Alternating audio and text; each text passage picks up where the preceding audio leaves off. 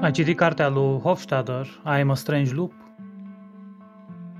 Uh, am văzut un videoseu, apropo, câțiva ani în urmă, la un... Nu ți minte la cine, care vorbi despre cartea asta. Cunosc Da, e cam teza cărții, dar uh, nu n-am citit-o, n-am citit E tare, merită citită. Mai am puțin, sunt pe la pagina 350 sau așa din 400. Care e teza principală acolo, că le cam uitat Uh, E, e puțin complicat. uh, Despre conștiință, în principiu. Da, da, da.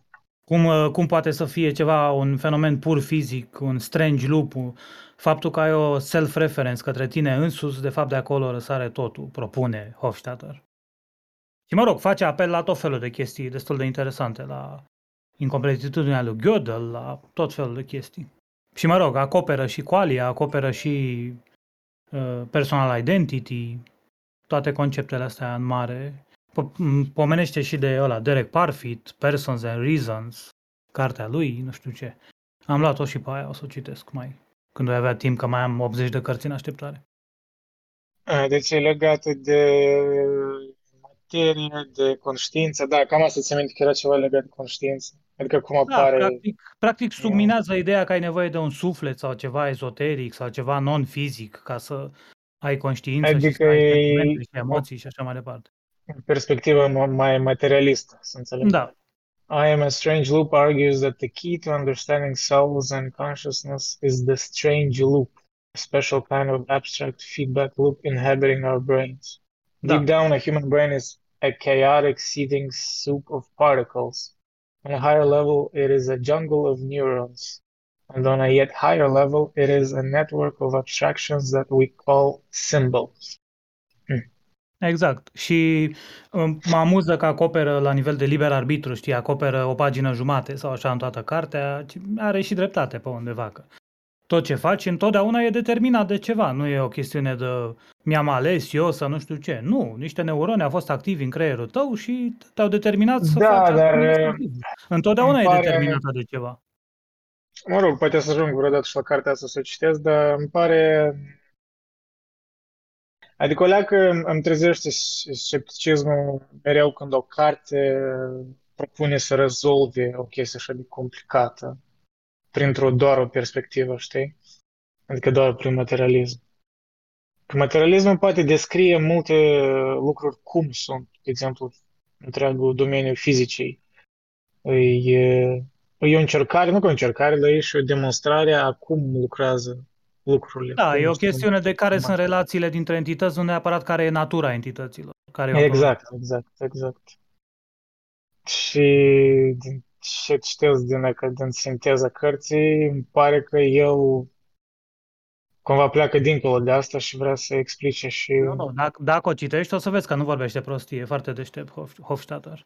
Și chiar l-a avut ca doctorant pe David Chalmers. Deci, Eu, vezi că nu, să nu fii de acord, adică să nu fii totalmente de acord cu care nu înseamnă să spui că autorul e prost sau vorbește prostii. nu, nu, adică să, Simplu- să nu ai așteptarea că, că o să fie prost formulată cartea, e foarte bine făcută. De asta Da. zic că trebuie să o citești ca să înțelegi, că n-am cum să reprezint eu opinia lui Hofstadter Văd din că- 400 de pagini în trei cuvinte, îți dai seama. Da, clar, clar, clar că e dificil.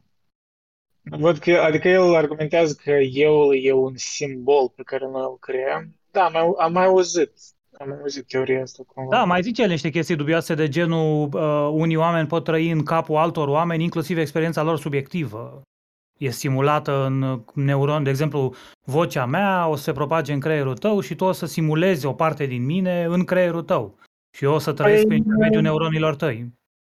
Când, când citești o carte, uh, când e scrisă din perspectiva unui narator omniprezent, e cam așa, îi simulezi starea asta de, de a fi în Da, capul gândește-te, lui. gândește-te cât de mult sunt folosiți neuronii ăștia oglindă, știi, theory of mind și Da, empatia și așa mai departe. Gândește-te, e, practic e folosit, e folosit conceptul ăsta peste tot.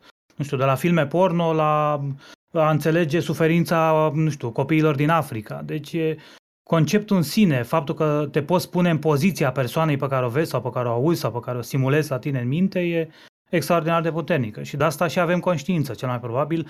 Folosim același mecanism prin care simulăm uh, conceptele altor persoane pentru a-ți simula propriile tale concepte, pentru a-ți înțelege propriile dorințe și așa mai departe. Da, știi, adică eu mereu eram, de exemplu, sceptic față în asta, adică să nu fii prea egocentric, dar fundamental noi suntem incapabili da. să spun eu, e necesar. Da, exact, e necesar și în același timp, că, uh, în același timp, nu știu, cel puțin că din ce citești despre din teza cărții, uh, uh, tind să fiu de acord cu el în sens că cel puțin, nu știu, poate corectează poate, el, poate să nu e opinia lui, dar că el nu vede eurile astea ca atât de individuale, adică atât da. de... Da. Adică ele sunt granițele între eu meu și eu da, altcuiva sunt, sunt mult sunt mai chestii gradienți. Neclare. Da, da, da. Cu asta sunt de acord, da. Adică există ceva Adică nu m-aș duce nici în extrema asta să spun, știi, că există o conștiință care cumva universală. Ne, da, universală, e prea, nu știu cum, uh, deja se duce în uh, misticism. Cum se numește asta, în panteism, în misticism, da. Asta îmi pare da, prea... De altă parte poți să te gândești altfel. Dacă eu îți modific acum un neuron sau, nu știu, preferința ta e pentru vanilie și îți modific, uh, nu știu ce, pathway neural și preferința ta e pentru ciocolată. Mai ești tu sau ești o altă persoană, ca experiență subiectivă, ca, nu știu, individ, în experiența ta proprie, nu din perspectiva celorlalți din jur? E întrebare. Pentru că dacă eu atunci pot să-ți modific 100 de mii de variabile, pot să modific 100 de mii de switch-uri în creierul tău și tot tu ești. Și atunci și când mori, tot tu ești. Adică ești indestructibil, pe scurt, din perspectiva subiectivă. Din perspectiva obiectivă, într-adevăr.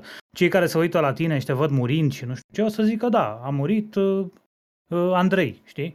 Dar din perspectiva ta și dacă te reinstanțiază universul într-un alt bebeluș, pattern tău informațional, e reinstanțiat peste un miliard de ani într-un alt copil pentru tine e complet irelevant. Tu nu trăiești perioada aia de moarte în care nu existi, nu e, ai experiența nimicului. N-ai niciun fel de experiență. Pentru tine sari la fel ca dintr-o anestezie. Te anesteziază seara și de dimineață te trezești după anestezie sau după somn fără vise sau whatever. Și moartea cam tot același lucru o văd eu din perspectiva mea și cred că doar la nivel obiectiv mori, dar la nivel subiectiv ești indestructibil. Doar că nu o să știi că ai avut o viață anterioară, pentru că nu mai ai memoria cu care să legi Ai, experiența ta subiectivă de viața elab- elabora, Poți elabora mai mult părerea asta, adică clar că obiectiv dacă mori, mori, dar uh, la nivel subiectiv da.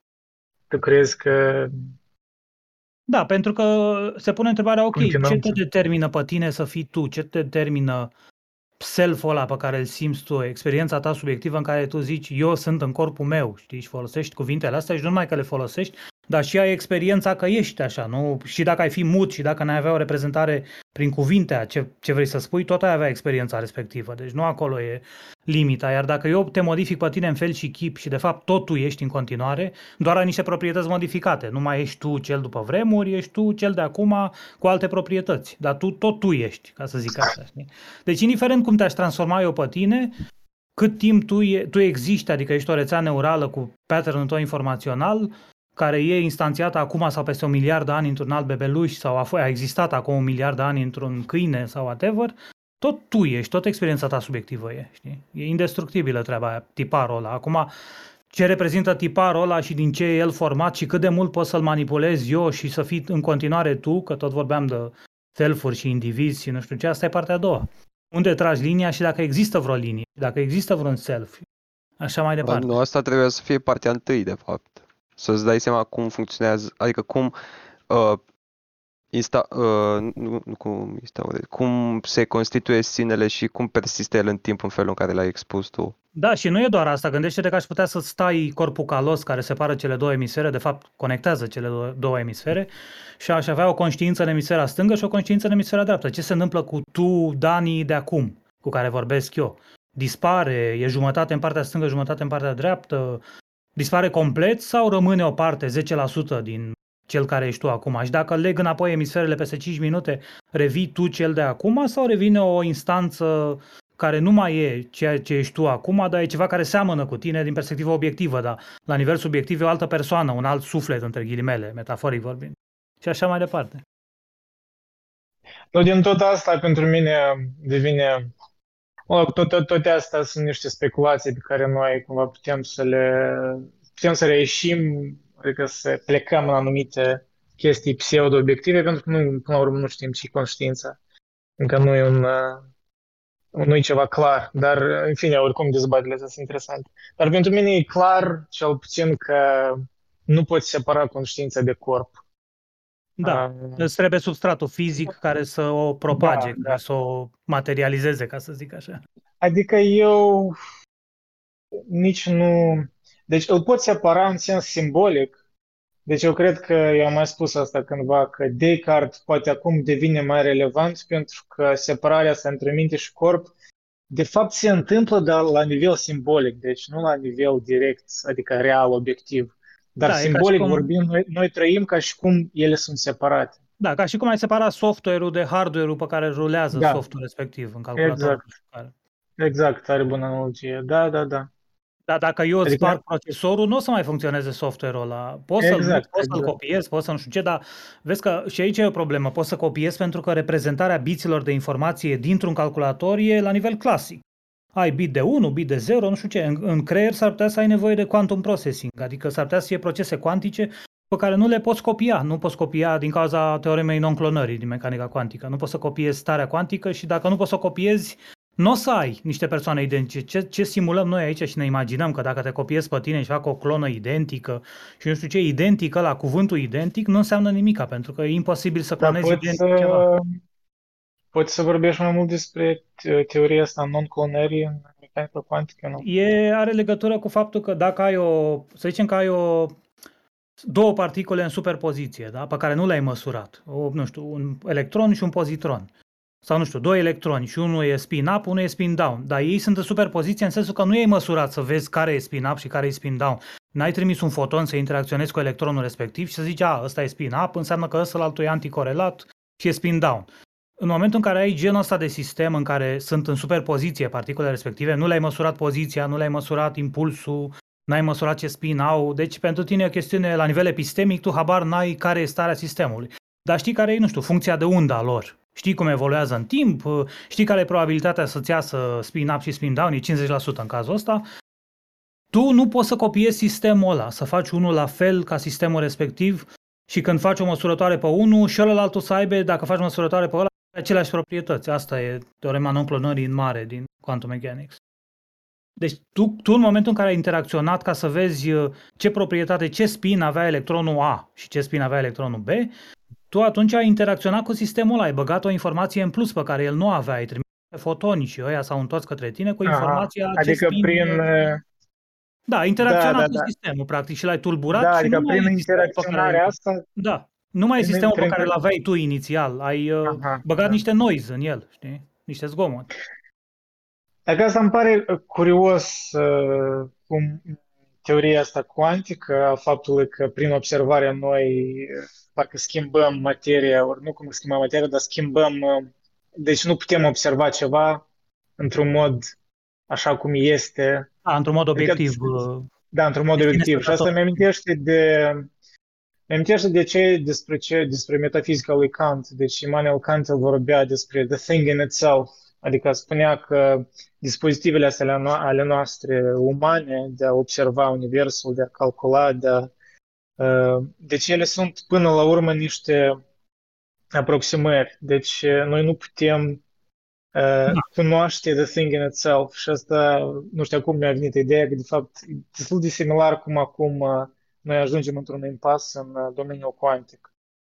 Dar eu zic că Observarea că asta ea schimonosește parcă... Eu zic că poți să rezolvi problema cu lumile multiple. O să fie o lume în care electronul A era cu spin-up și l-ai observat cu spin-up și un electron în care, o lume în care electronul era cu spin down și l-ai observat în spin down. Și ambele există, sunt perpendiculare în spațiu Hilbert și sunt defazate, nu interacționează niciun fel, tocmai din cauza că sunt perpendiculare și n-ai niciun fel de problemă.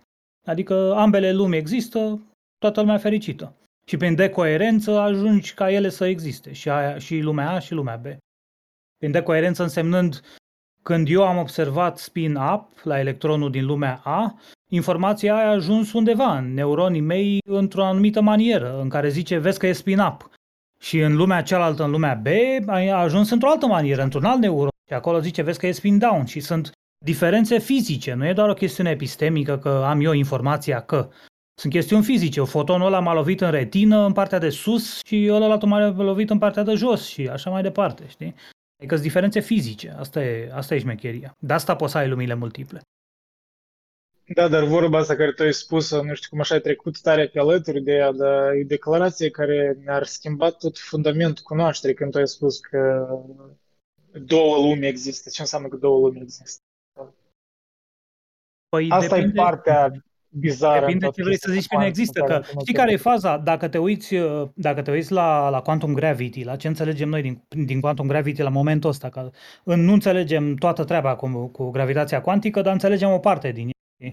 Prin prima încercare a fost a lui Stephen Hawking cu radiația Hawking. Cam acolo a unificat el uh, zi, relativitatea și mecanica cuantică fără să se ducă la extreme, gen Big Bang sau singularități, s-a dus la marginea găurilor negre, știi? Da, dacă te uiți la, ce știm acum, în 2021, din Quantum Mechanics și din Quantum Gravity, uh, o să vezi că cel mai probabil nici spațiu și nici timpul nu sunt fundamentale, sunt emergente din uh, Quantum Entanglement.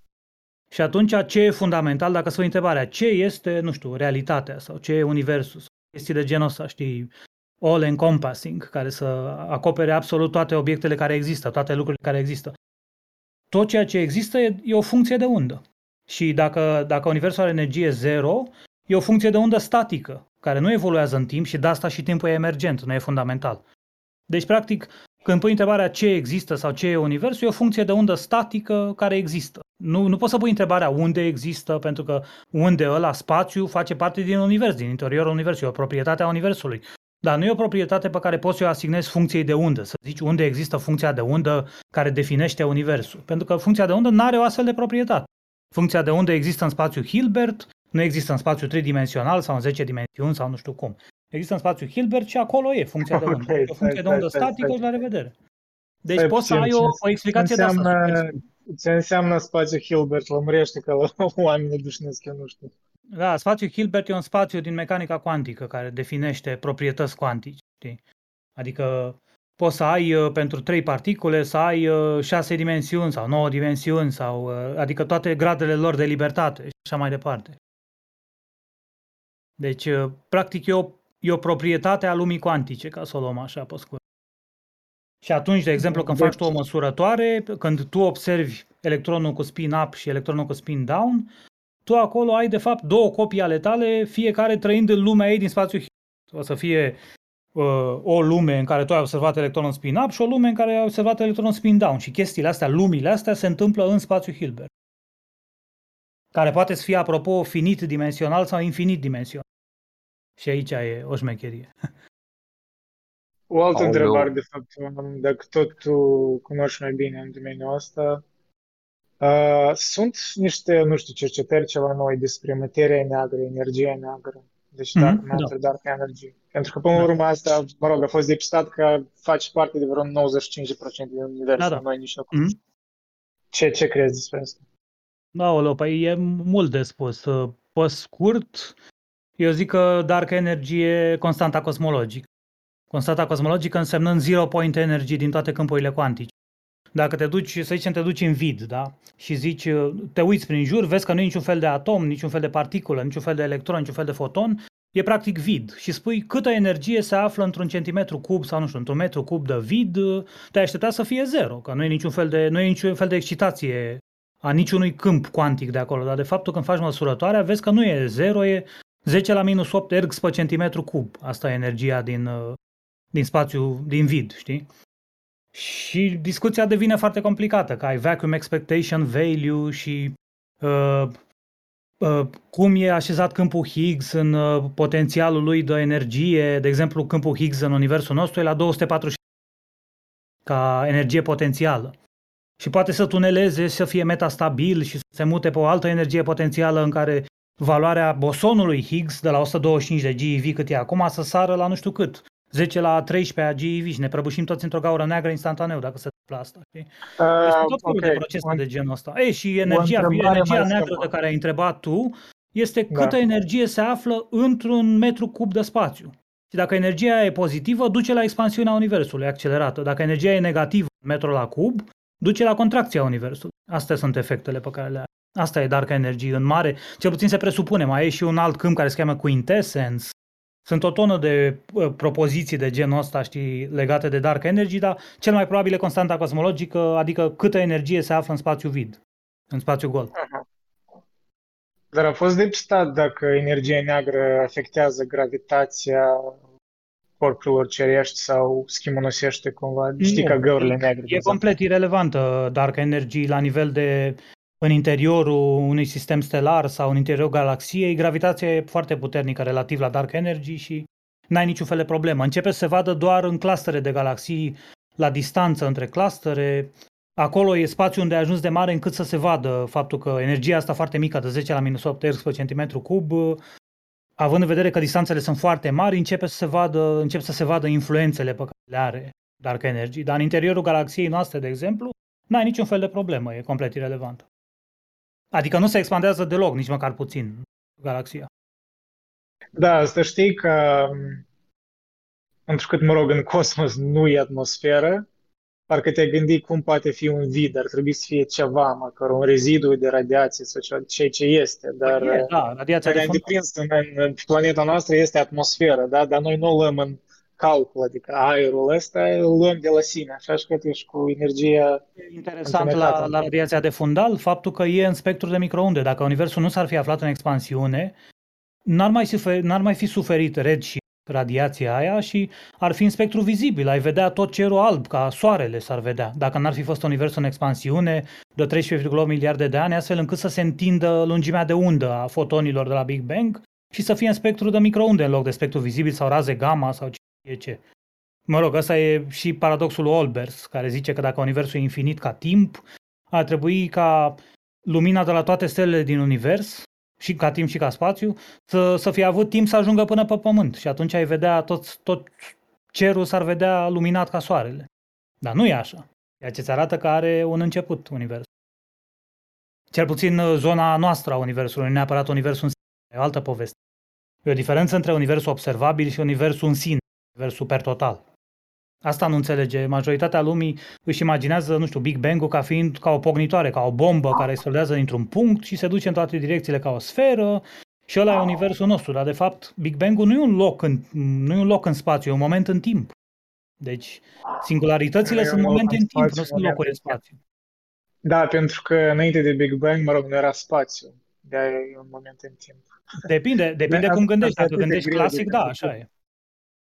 Clasic în sens că în... uh, Clasic în câmpurile sens de unite. relativitate. În relativitate, într-adevăr, Ok. spațiu și timpul au născut la Big Bang, da? S-ar putea Da. să care, rela- și cel mai probabil relativitatea nu e răspunsul pe care, îl, pe care îl căutăm, pentru că relativitatea crapă în singularități, nu spune nimic. Îți dă infinități când ajungi la Big Bang. Deci e modul teoriei de a spune n-ar trebui să mă credeți pe cuvânt pentru că spun imbecilități, spun uh, că Big Bang a avut densitate infinită și nu știu ce, ceea ce cel mai probabil n-a avut niciun fel de densitate infinită, e doar o fază prin care universul a trecut, nu e începutul. Ah, Adică ai nevoie de quantum Interesant. gravity ca să, ca să vorbești despre Big Bang și despre singularități și despre găuri negre, cel puțin despre ce se întâmplă într-o singularitate într-o gaură neagră. Eu fac pariu că nu există niciun fel de singularitate, nici în găuri negre și nici la Big Bang n-a existat vreo singularitate cu densitate infinită. De acolo preia quantum gravity și transformă legile fizicii în altceva. Păi teoria cea mai uh, populară la Big Bang, n- n-am auzit că anume um, densitate infinită, dar că e densitate foarte, foarte, deci mare. Nu, e infinită, pentru că tu împarți acolo la zero și îți dă infinit. Zero fiind punctul singular pe care l-ai la Big Bang. Și tu crezi că ar fi mai mult decât atât, deci asta nu e un Da, răspuns. păi uite, de- dacă ai, uh, dacă iei cele două perspective din quantum gravity, pe care ziceam, cu funcția de undă care e statică și nu știu ce, dacă, ai un, dacă universul are energie zero, ceea ce eu aș paria că are energie zero, în ciuda faptului că tot ce e lângă tine, lumina pe care o vezi și laptopul sau calculatorul la care stai acum și scaunul pe care stai și tu și absolut tot au energie pozitivă, toate lucrurile astea au energie pozitivă, câmpul gravitațional al fiecărui lucru are energie negativă. Tu în momentul în care arunci un obiect în, mai aproape de centrul Pământului, scade energia potențială, se transformă în energie cinetică, în zgomot când ajunge, când cade obiectul pe jos și nu știu ce. Acolo se duce energia. Dar el are energie mai mică când coboară către centru gravitațional, știi? Și atunci, dacă compensezi, dacă pui cap la cap energia ta pozitivă și energia negativă din câmpul tău gravitațional, per total îți dă energie zero. E posibil ca universul în sine să aibă energie zero și de asta și există, apropo. Pentru că nu încalcă principiul de incertitudine. Poți să ai o chestiune care are energie zero să trăiască o infinitate de ani. Nu e niciun fel de problemă. În momentul în care ai energie diferită de zero, acolo apar probleme cu perechi de mărimi conjugate, cu delta E, delta T, adică poți, de exemplu, tu poți să împrumuți de la univers foarte puțină energie pentru un timp foarte mult sau foarte multă energie pentru un timp scurt. Poți să împrumuți între ghilimele, știi? Adică să ai o fluctuație în sensul ăsta de împrumut. Să ai o fluctuație de energie de nu știu câți catradioane Dar, de juli într-un timp foarte scurt și e permis. Legile fizicii îți permit fără niciun fel de problemă. Dar mă rog, eu pot să greșesc de după a doua lege termodinamice, deci orice energie nu, nu dispare pur și simplu, ea se duce în altceva. Deci A doua lege a termo- termodinamicii zice că entropia crește. Prima lege sau a Da. zero, nici nu mai știu, aia cu energy is conserved. Și apropo, chestia asta cu energy is conserved nu e valabilă în relativitate. În general relativity n-ai energy is conserved, e o chestiune locală. Dacă te uiți la, de exemplu, că tot vorbeai tu de dark energy, care e treaba cu dark energy, dacă tu trimiți acum prin, aprinzi lanterna și o bați către cosmos, fotonul ăla care circulă, care a fost lansat de lanterna ta și circulă prin spațiu, circulă printr-un spațiu în expansiune, expandat de dark energy, da? Și el își lungește lungimea de undă, crește lungimea de undă și deci energia lui scade, pentru că e direct proporțională cu frecvența, frecvența care scade când trece printr-un univers în expansiune. Deci universul nostru aflat în expansiune își scade energia totală. Chit că tu ai învățat că energia se conservă și că n-are, n-are cum să scadă și se transformă și nu știu ce, într-un univers care nu e Da, static, da, un da. univers Noi moabil, discutam energia asta în- nu se conservă. Exact. Noi am discutat asta, cred că, în paradigma anume universului cunoscut de noi și asta e, o vedem ca un sistem închis, dar de fapt noi, pentru că nu știm mărimea reală a universului ca atare, noi, da, Da, adesea poți să cred ai, că e poți să ai un delimitat. univers infinit, poți să ai un univers finit și sferic, Da. cu energie zero. Și ce vreau să Dar, zic apropo uh, de, de asta cu energia da, spune. zero, poți să ai și un univers care nu are energie zero, are energie, energie 3 sau energie 10 sau ce unitate de măsură vrei tu să-i pui acolo. Și în cazul ăsta, dacă te uiți la funcția lui de undă, o să vezi că evoluează în timp. Nu mai e statică cum era aia cu energie zero, ci evoluează în funcție de timp. Și șmecheria e că poți să pui acolo la timp ce valoare vrei tu, minus un catralion 828 de miliarde de ani. Și funcția de undă zice, la momentul respectiv din timp, arată în felul ăsta funcția de undă. Deci, dacă Universul nu are energie zero, cum am presupus eu inițial, și are o energie diferită de zero, este infinit ca, ca timp. A existat dintotdeauna și o să existe întotdeauna și o să aibă o funcție de undă care o să-ți răspundă la întrebarea ce face Universul peste un catralion de ani. Pui acolo în funcția de undă, dacă ai ști funcția de undă a Universului, ți-ar răspunde la întrebarea asta, n-ar fi niciun fel de problemă. Deci astea sunt cele două posibilități. Ori Universul e o funcție de undă statică și spațiul și timpul sunt, funda- sunt emergente ambele, ori Universul este o funcție de undă care evoluează în timp, timpul e fundamental, spațiul nu e fundamental, și ai un univers cu energie diferită de zero. Bine, pe urmă trebuie să spui întrebarea, de unde a apărut energia, ce vrei să spui prin energie diferită de zero, dacă Universul e ca timp, care, cum facem cu energia asta care e diferită de zero și așa mai departe. Mi se pare mai elegantă soluția în care Universul are energie zero și nu diferită. Da, tot asta e dependent, cred că, de care, în care teorie mai mult crezi, a, știu că sunt vreo trei ori patru teorii de, mă rog, de sfârșitul, ori de felul în care universul uh, se schimbă. Deci Big Freeze, Big Crunch, deci Da. expansiunea asta despre care vorbești mai, mai degrabă se duce spre Big Freeze, da? Că Da, ideea deci, că da, dacă rămâne constantă, din da. să- expansiunea stelele se vor îndepărta de planete și deci viața va înceta să existe pentru că ele așa vor fi Da, nu, îndepărtate. nu uita de ce ți-am zis acum două minute, de câmpul Higgs. Câmpul Higgs e, natura câmpului Higgs e metastabilă. El poate să tuneleze cuantic acum în cameră la mine, să, să facă un salt cuantic, un quantum tunneling prin peretele ăla de, de energie. Pot să spun pe, nici nu știu unde, pe știință, cum arată profilul lui, că e, îl găsești pe internet, știi? Arată ca o pălărie de asta, știi, de, mă rog, sombrero, Ok, de dar mexican poți- sau whatever. Poți încerca să explici asta mai simplu, poate. Nu știu dacă e Uh, posibil. De deci- exemplu, în, într-un sistem solar, cum asta ar, ar afecta ceva. Păi, câmpul Higgs, dacă, te, dacă tu măsori care e potențialul câmpului Higgs, care e energia potențială a lui, o să vezi că la mine în cameră e 246 GeV, la tine în cameră e 246 GeV, pe Alpha Centauri e 246, în tot universul observabil e 246. Problema e că există o, un punct de, de mai minimum de 246 GeV, care energia lui potențială e mai mică de 246, la cât s-a stabilizat în universul nostru observabil. Să zicem că e 100 de GeV în loc de 246. Și el vrea, între ghilimele, să se ducă la o energie cât mai mică posibilă în profilul lui energetic de energie potențială. Și pentru fiecare energie pe care o are, pentru fiecare punct al energiei potențiale pe axa X, tu poți să ai pe axa Y o valoare a, a bosonului Higgs, care e valoarea aia descoperită la CERN, 125 de GeV în universul nostru, Asta unde e constant, în sine așa. are 246. Și el poate să tuneleze, adică legile mecanicii cuantice permit câmpului în sine, deci nu vorbim despre boson, vorbim despre câmp. Energia aia poate să tuneleze la valoarea aia mai mică la care au inventat-o, cine știe cât e, minus nu știu cât, whatever. Și dacă tunelează, dacă face asta, când tunelează acolo, nu o să mai fie 125 de GeV bosonul, o să fie un trilion de GeV, ceva de genul ăsta, ceva extraordinar. Ceea ce înseamnă că dacă constantele de cuplaj ale electronilor, quarcilor, practic a fermionilor care au masă, știi? A particulelor de materie. Toate astea cuplează la câmpul Higgs și în funcție de cât de tare cuplează au o masă mai mică sau mai mare. Bosonul top, ăla, zi, quarkul top are masa de 171 sau câte 173 de GeV, quarkul bottom are, de fapt quarkul down are 4,8, quarkul up are 2,4 și așa mai departe. Ei, și, și dacă câmpul Higgs ar tunela într-adevăr la valoarea aia mai mică, unde valoarea bosonului Higgs e foarte, foarte mare, absolut toți quarcii, toți electronii, absolut tot ce vezi în jur s-ar, ar prăbuși instantaneu într-o gaură neagră, care ar cântări extraordinar de mult, cuplând deci, la fel de tare la, urmă, la un boson foarte, foarte masiv.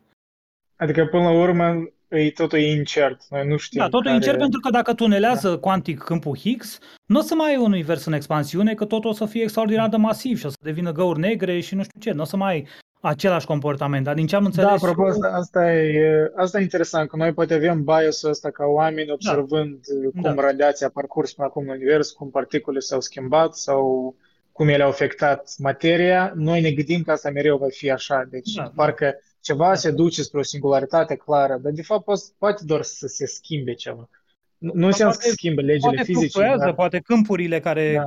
care contribuie fluctuează, poate că supersimetria e adevărată și de asta avem valorile astea așa de mici.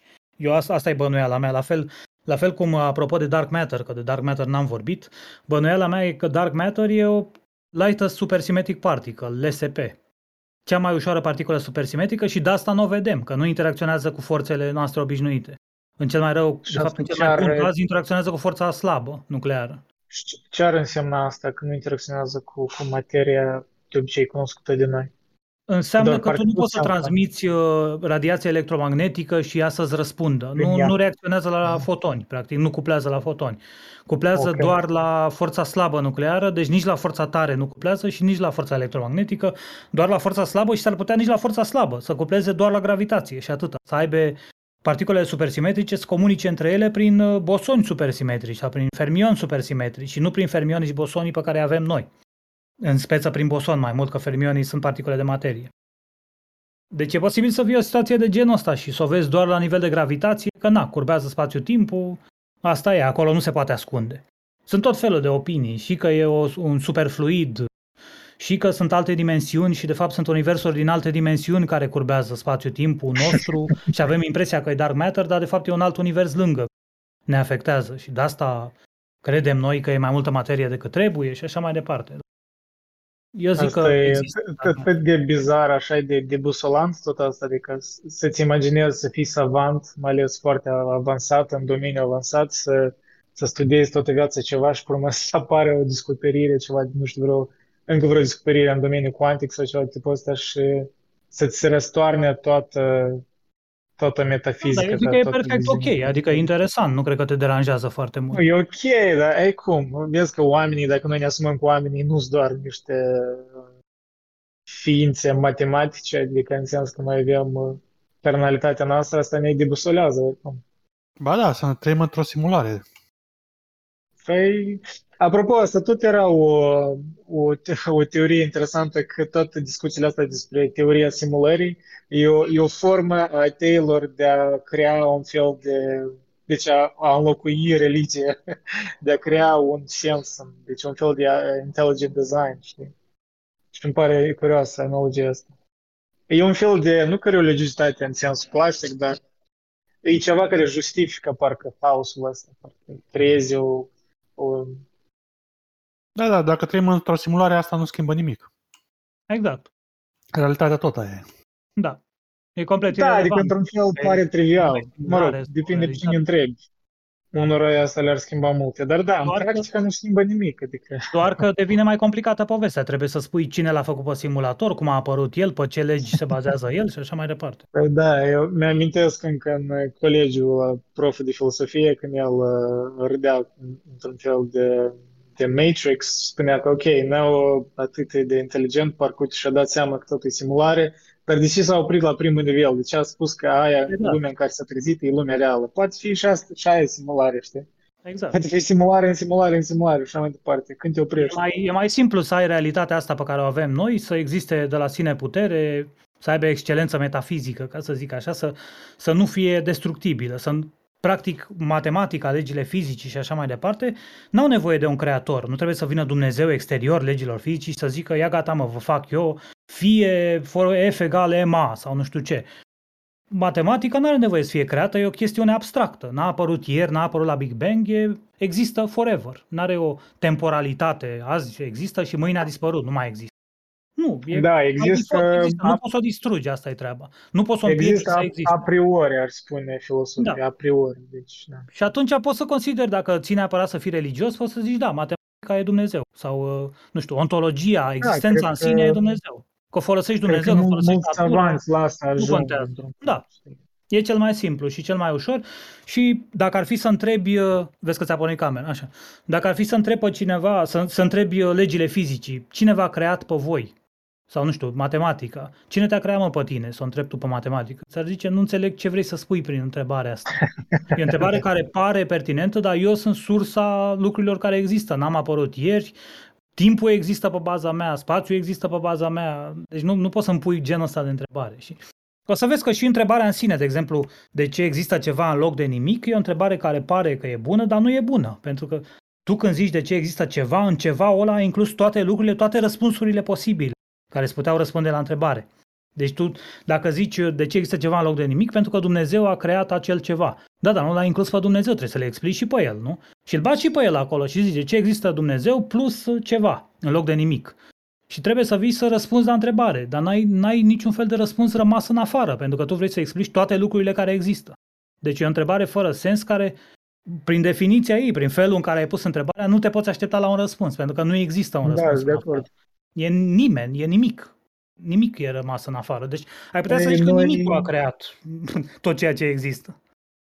Și poate că Noi e așa, punem poate că totul întrebări- din are energie zero și de asta existăm. Că nu încalcă niciun fel de principiu, niciun fel de conservare, niciun fel de nimic. Sau poate să fie un Noi fel de punem balans. întrebări care au de face cu infinitudinea, fiind ființe care sunt mortale, sunt finite. Noi tot, totul ne gândim prin paradigma timpului și când punem așa întrebări, noi tot le punem, uh, ne așteptăm la un răspuns care s-ar include în paradigma asta Da, timpului. păi nici acum nu știm ce e timpul, adică zicem că e o dimensiune, că e că a plecat de la Big Bang, a plecat cu o entropie foarte scăzută și crește și o să ajungă în Măi, echilibru eu termic. despre, scuze, scuze, uh, scuze că întrerup, eu despre timp, eu cred că știm totuși ceva. Păi Da. știm că am scris eu 5 articole Legat de despre spațiu. da. Deci avem o idee despre, putem să vorbim despre timp, care e șmecheria Dar cu el. timp cum îl, cum îl percepem noi, nu cum e el, timpul. Deci te Uh. referi la timpul psihologic și nu neapărat la timpul fizic. Da, la timpul perceptibil, psihologic, să zicem, uh, care chiar e modal, e prezent, trecut, viitor, asta este clar. Uh, La nivel psihologic, dar la nivel fundamental s-ar putea să ai uh, starea din relativitate unde e the block universe. Totul e o sculptură patrodimensională A, acolo, care există acolo, forever. acolo Timpul da. este Eu zic de translegat. timpul, de timpul cum îl înțelegem noi, cum îl, îl sesizăm Timpul, noi. e, în, uh, timpul e strâns legat de distanță. Nu se poate una fără alta explica. Da, corect. Mm, Da, da, da, da. Deci, Dar distanța e legată de spațiu, până la urmă. E legată Și mai mai degrabă poți, de, uh, de viteza luminii, aș zice eu, care Viteza ține și luminii, de, da, da. și de spațiu da. și de timp, metri pe secundă, știi? Mai putem Da. înțelege timpul prin uh, uh, ritmul circadian, dacă știți ce este. Da. Ritmul circadian, altă, altă Dar toate interpretare a chestiile astea timpului. sunt conjuncturale, sunt pe baza faptului că am crescut pe o planetă care se învârte cu o anumită rotație și câteodată avem o perioadă de întuneric, câteodată avem o perioadă de lumină și de acolo au apărut toate ciclurile astea. Nu sunt neapărat fundamentale, fundamentale ar fi, nu știu, vibrațiile atomice sau chestii de genul ăsta. care într-adevăr Voi- sunt ciclice. Voi credeți că E- sursa Universului este totul stă mă, chestie în binar, adică ca să poți să explici ceva trebuie să fie uh, cont- contra, adică alb, ca să poți să explici culoarea albă trebuie să ai culoarea Cu neagră, antiteză, deci. totul e binar? Ca să Habar poți să nu. explici Uitați, ceva trebuie să ai un termen de Einstein, de comparație exemplu, opus. Scuze că întrerup. Continuă, te rog. Adică dacă vrei să explici ceva trebuie să ai un termen de comparație opus, diametral opus, să zic așa. Nu cred. Eu cred că asta e o cu- confuzie uh, a omului. Nu întotdeauna e cazul, cred. Păi dacă era totul alb, mai exista alb? Dacă e și alb și negru, atunci faci diferența, nu? Adică, conceptual, da, no, noi avem nevoie de o opoziție ca să explicăm de- ce- un concept, știi? Dar, nu știu, e, gre- e foarte dificil o întrebare. Eu cred pentru că mai că- degrabă ar trebui să întrebi altceva, dacă lumea e cuantică sau poate să fie și continuă. Spațiul poate să fie continuu, dacă îl tai de un catralion de catralioane de ori, e în continuare arată la fel sau la un moment dat ajungi la niște pixeli indivizibili pe care nu-i poți tăia, atomi ai spațiului sau ceva. A, La deci scara plană. indecidabil. Indecidabil sau... Nu? Dacă, e trăim într-o cuantizat, simulare, ajungi la constanta lui Planck, nu dacă trăim într-o simulare. care e limita computațională în simularea respectivă. Dar să vă spun ceva de constanta, constanta lui Planck. Uh, Dacă, ce ziceți de, de, uh, de Mandelbrot, Tetul Mandelbrot fractal. da, de setul Mandelbrot, dacă, dacă ăla e real, ce, ce relevanță mai are constanta lui Planck? Asta mi-aduce aminte de ce zice Roger Penrose cu uh, Conformal Cyclic Cosmology, dacă știi. În care nu, poți, ce? să ai, poți să ai un conformal map în care universul din exterior pare finit, e practic o sferă, o bulă finită, dar în momentul în care intri în interiorul universului, din cauza că harta e conformă, păstrează unghiurile, dar dimensiunea devine din ce în ce mai mică. Și tu, pe măsură ce călătorești, se pare că tu călătorești într-un univers infinit, dar de fapt ești în bula aia finită, pe care o, o poți vedea din exterior, dar în interior pare infinit. Poți- Stai să pun o poză, nu știu unde să pune pe aici, poze pe știință. Am sau- auzit că vorbiți aici despre fizică de ceva timp, vorbiți de mult timp despre fizică. Eu voiam să vă întreb de ce credeți că matematica e- poate exista în afara universului nostru? Pentru că Uite, aici eu matematica pot e să, un studiu. să-mi uh, spun cuvântul. Eu uh, lucrez la în, uh, logică matematică. Îmi place foarte mult logică matematică sau matematică logică. Logică ca disciplină matematică.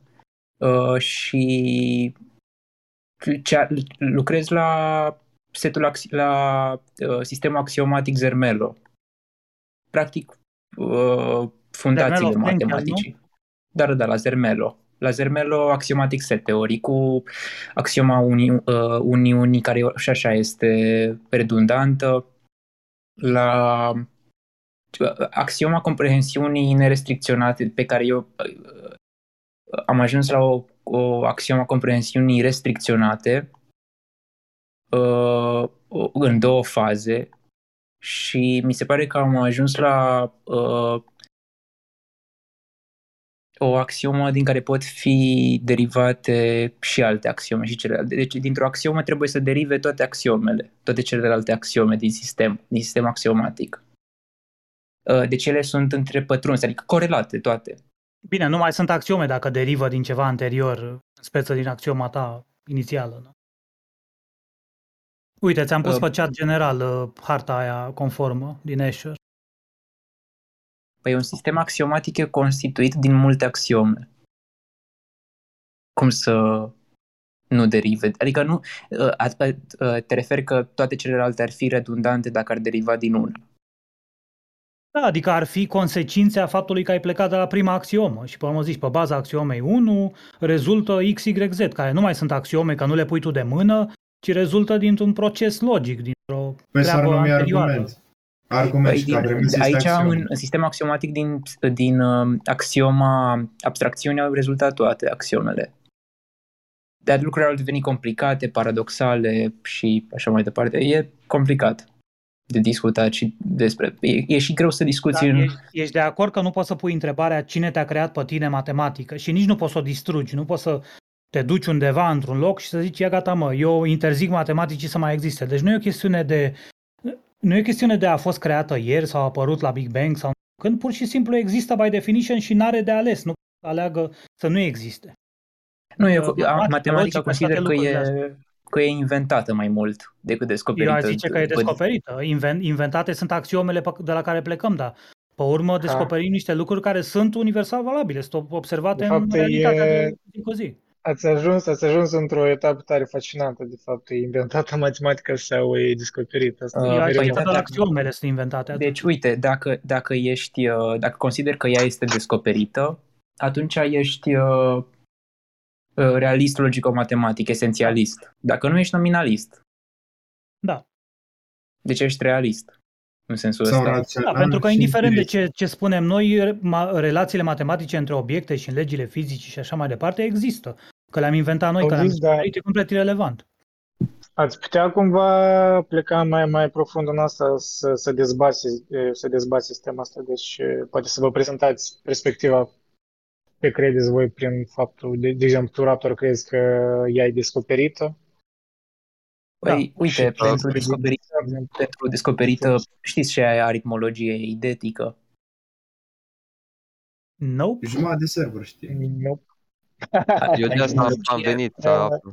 Para consistent logic. Eu, uite, știu și eu În cuvintele astea. personal, că toată discuția asta îmi depășește inteligența, așa că mai bine ați, ați, ați încercat să fiți mai cât de posibil mai simpli în explicație, dacă e posibil, aș aprecia.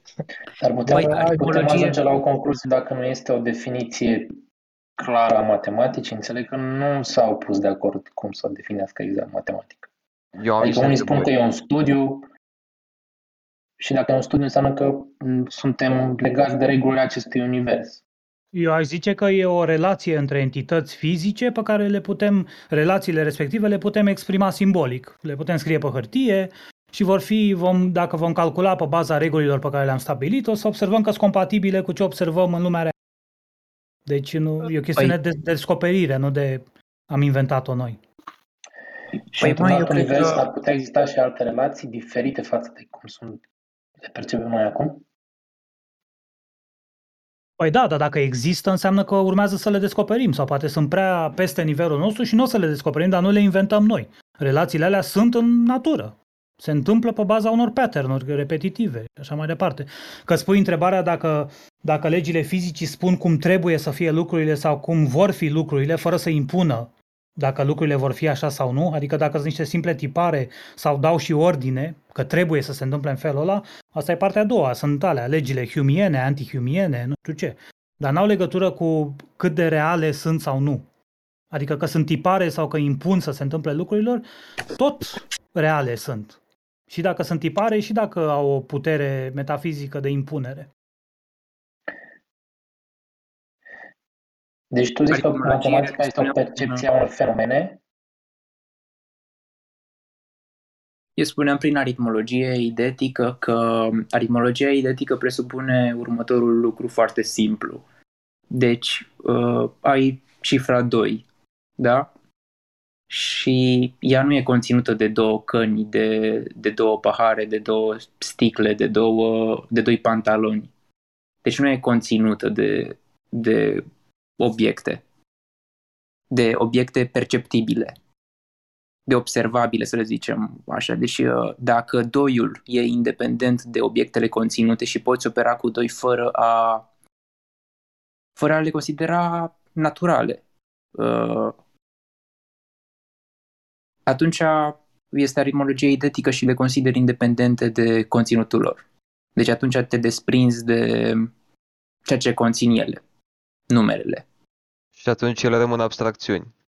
Da. Adică golite de conținut, da. Depinde cum percepi simbolul Păi, acela. Ele, de exemplu, adică în matematica pe care o vezi în natură, cum e, nu știu, the golden ratio, uh, ea vine automat goală de acele lucruri. Noi doar ne uităm la natură și recunoaștem un fel de pattern pe care Mhm, ne-l traducem noi în minte folosind uh, entitățile astea abstracte care sunt numerele.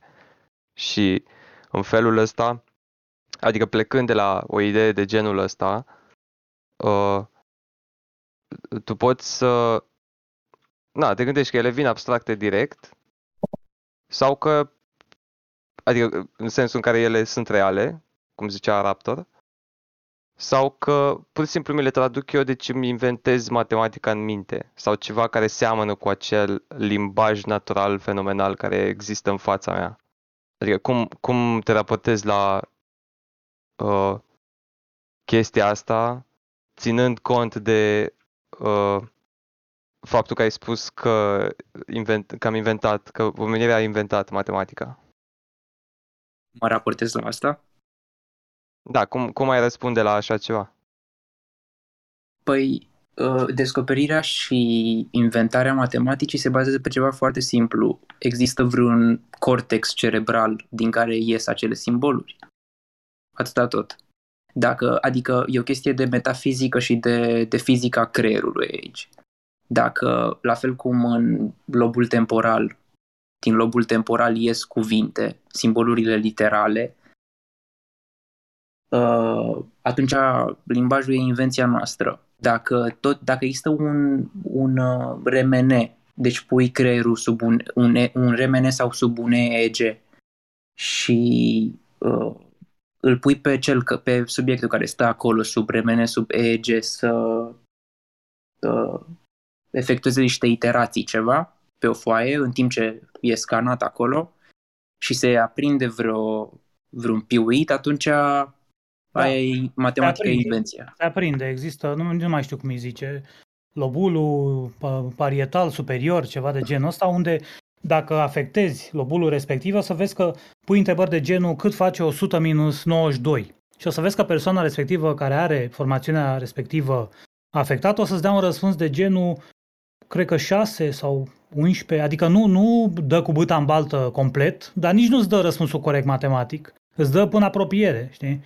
100 minus 92 egal, cred că 6 sau poate 9, așa îți răspunde la întrebare. Deci e clar că ăla se ocupă cu calcule matematice chiar astea simple. Dar nu știu cât de importantă e treaba asta, adică asta nu-ți demonstrează că e o chestiune pur abstractă care aparține de un creier și automat anulează relațiile matematice dintre, nu știu, găuri negre și radiația Hawking sau whatever. Relațiile alea sunt în continuare bine mersi și dacă distrugi toate creierile din univers, tot relațiile alea o să fie între entitățile fizice. Masa quarkului ap tot 2,4 uh, GeV o să aibă și așa mai departe. Chiar dacă da, eu consideram că, că depinde de uh, de funcția neurologică, știi, de care depinde sau dacă nu depinde de o funcție neurologică ceva. Uh, inventarea sau descoperirea. Pentru că de asta depinde uh, nominalismul și realismul matematic. Și ceea ce e și misticism logic. Misticism... Uh, păi știu, adică... De ce nu poți să consideri uh, neuronii respectivi care sunt capabili să facă calculele respective, să-i consideri drept o unealtă prin care noi, oamenii, putem să descoperim lucrurile astea și nu că le inventăm neapărat, ci descoperim prin intermediul uneltei lobului parietal superior. Sau, nu știu, ariei lui Broca descoperim capacitatea de a produce sunete care există în natură și dacă nu le-am produce noi, tot, tot ar exista, tot uh, undele respective, sinusoide și așa mai departe, diferențe de presiune în atmosferă ar fi, tot aceleași relații matematice ar exista, chiar dacă nu le-am produce noi sau n-am, n-am avea noi formațiunile cerebrale capabile să le descopere, nu am avea uneltele neurale care să ne permită să descoperim lucrurile astea. Tot descoperite ar fi, dacă am avea la un moment dat unel, uneltele respective. Păi uite, să te întreb altcumva atunci. Ce înțelegi prin, când spui univers în sine? Aud foarte des chestia și toți auzim uh, uh, des univers în sine. Știi? Sau ce, ce înseamnă asta? univers. Adică îmi pui întrebarea ce este universul la nivel ontologic, la nivel existențial, la nivel care e natura lucrurilor. Asta e întrebarea. Păi uh, nu, nu, întreb, uh, nu, deci aici chiar sunt uh, imparțial și nu știu, nici nu știu ce să întreb. Deci întrebam doar ce înseamnă univers în sine și ce este sinele odată. Că sinele, sinele meu sau sinele ca expresie din limba română? Cred că se referă la sine în uh, sintagma univers în sine, și sintagma pe total, adică din ce înțeleg eu. Știi? Păi, dar poți să o dai jos, poți să nu o folosești, să zici ce este Da, univers, poți să spui doar univers. Da. Eu o să vă întreb uh, foarte simplu, Deci uh, să vorbim despre asta, deschid așa o, o paralelă. Ce este sinele? Voi, adică toată lumea spune Ui, ui, ui. self, uh, sine, ce, ce e sinele? Ce e sinele? Asta nu, nu știu dacă e o... Asta e o discuție f- imensă. Ce sinele însemnând, de exemplu, ce, ce vreau eu să spun când zic eu, nu? Asta e Uh, întrebarea. nu, cum, cum îl definești? Cum definești sinele? Cum îl definești minele? Știi că asta înseamnă etimologic Este un mine. subiect care face un self-referencing către el însuși, că de-aia e self. Bine, da, am putea să spunem că uh, sinele reprezintă de fapt subiectul care s- uh, Care se E experimentează pe esențial. el însuși.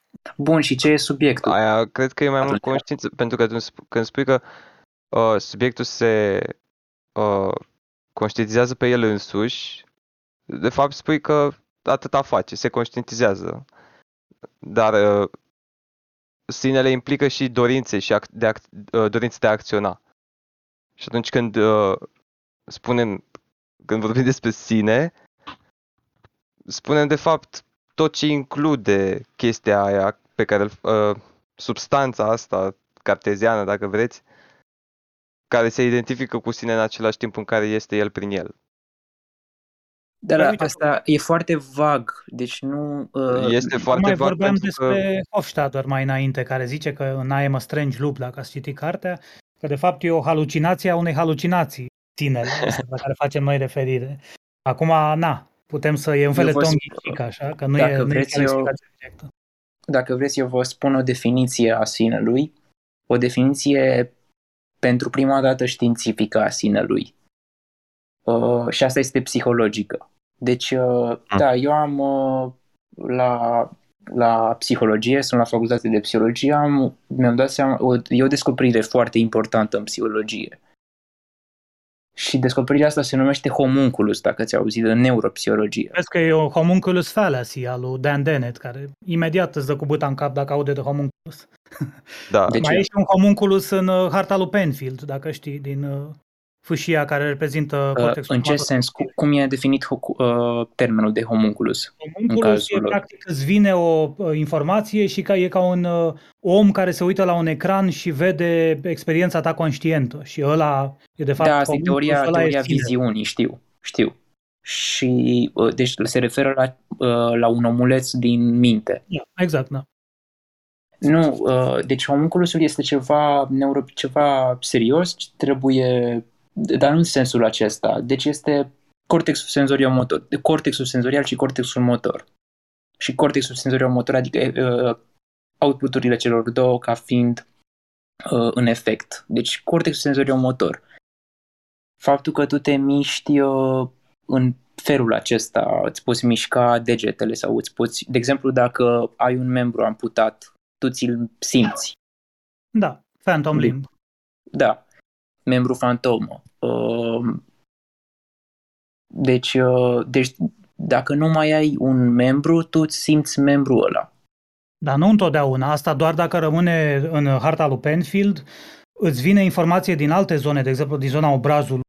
Și informația din zona obrazului care e reprezentată în harta lui Penfield lângă zona mâinii pe care tu o ai amputată, dacă îți vine o informație de genul ăla, creierul tău, în speță harta lui Penfield, n-are de unde să știe că de fapt nu mai vine informația din zona mâinii amputate, că nu mai există mâna și vine din zona obrazului. El interpretează el a mapat de-a lungul vieții tale că acolo e o mână și eu te ating pe obraz, informația aia ajunge și excită inclusiv neuronii care au rămas deprivați de mâna care nu mai există, care nu mai prinde niciun fel de feedback de acolo, zi, electric, sau mă rog, neuroelectric, și practic tu, ai, tu o să ai senzația subiectivă că te ating pe mâna fantomă, din cauza că Da, sunt da, da, excitați da. neuronii ăia de, știi? Da, Adică da, e o da. explicație pur fizică și perfect ok, nu, nu e nimic Exact, paradoxal. exact. Nimic paranormal, știu. Păi nu, nu, era, uh, nu era vorba Da, să da, știu. introduc ceva paranormal, dar uite, în, uh, în uh, optica, Newton vorbește despre, despre legea gravitației universale. Și acolo el pomen- vorbește ceva de cortexul senzorio-motor. Și spune că cortexul senzorio-motor e cauza gravitației. Ce părere ai de asta? Păi nu știu ce înseamnă cauză, ce vrei să zici prin cuvântul cauza gravitației? Sau păi el vorbește despre senzorium divin, deci el numea ceea ce noi înțelegem prin homunculus azi senzorium divin. Asta, asta, asta este, nimeni nu, adică a fost o controversă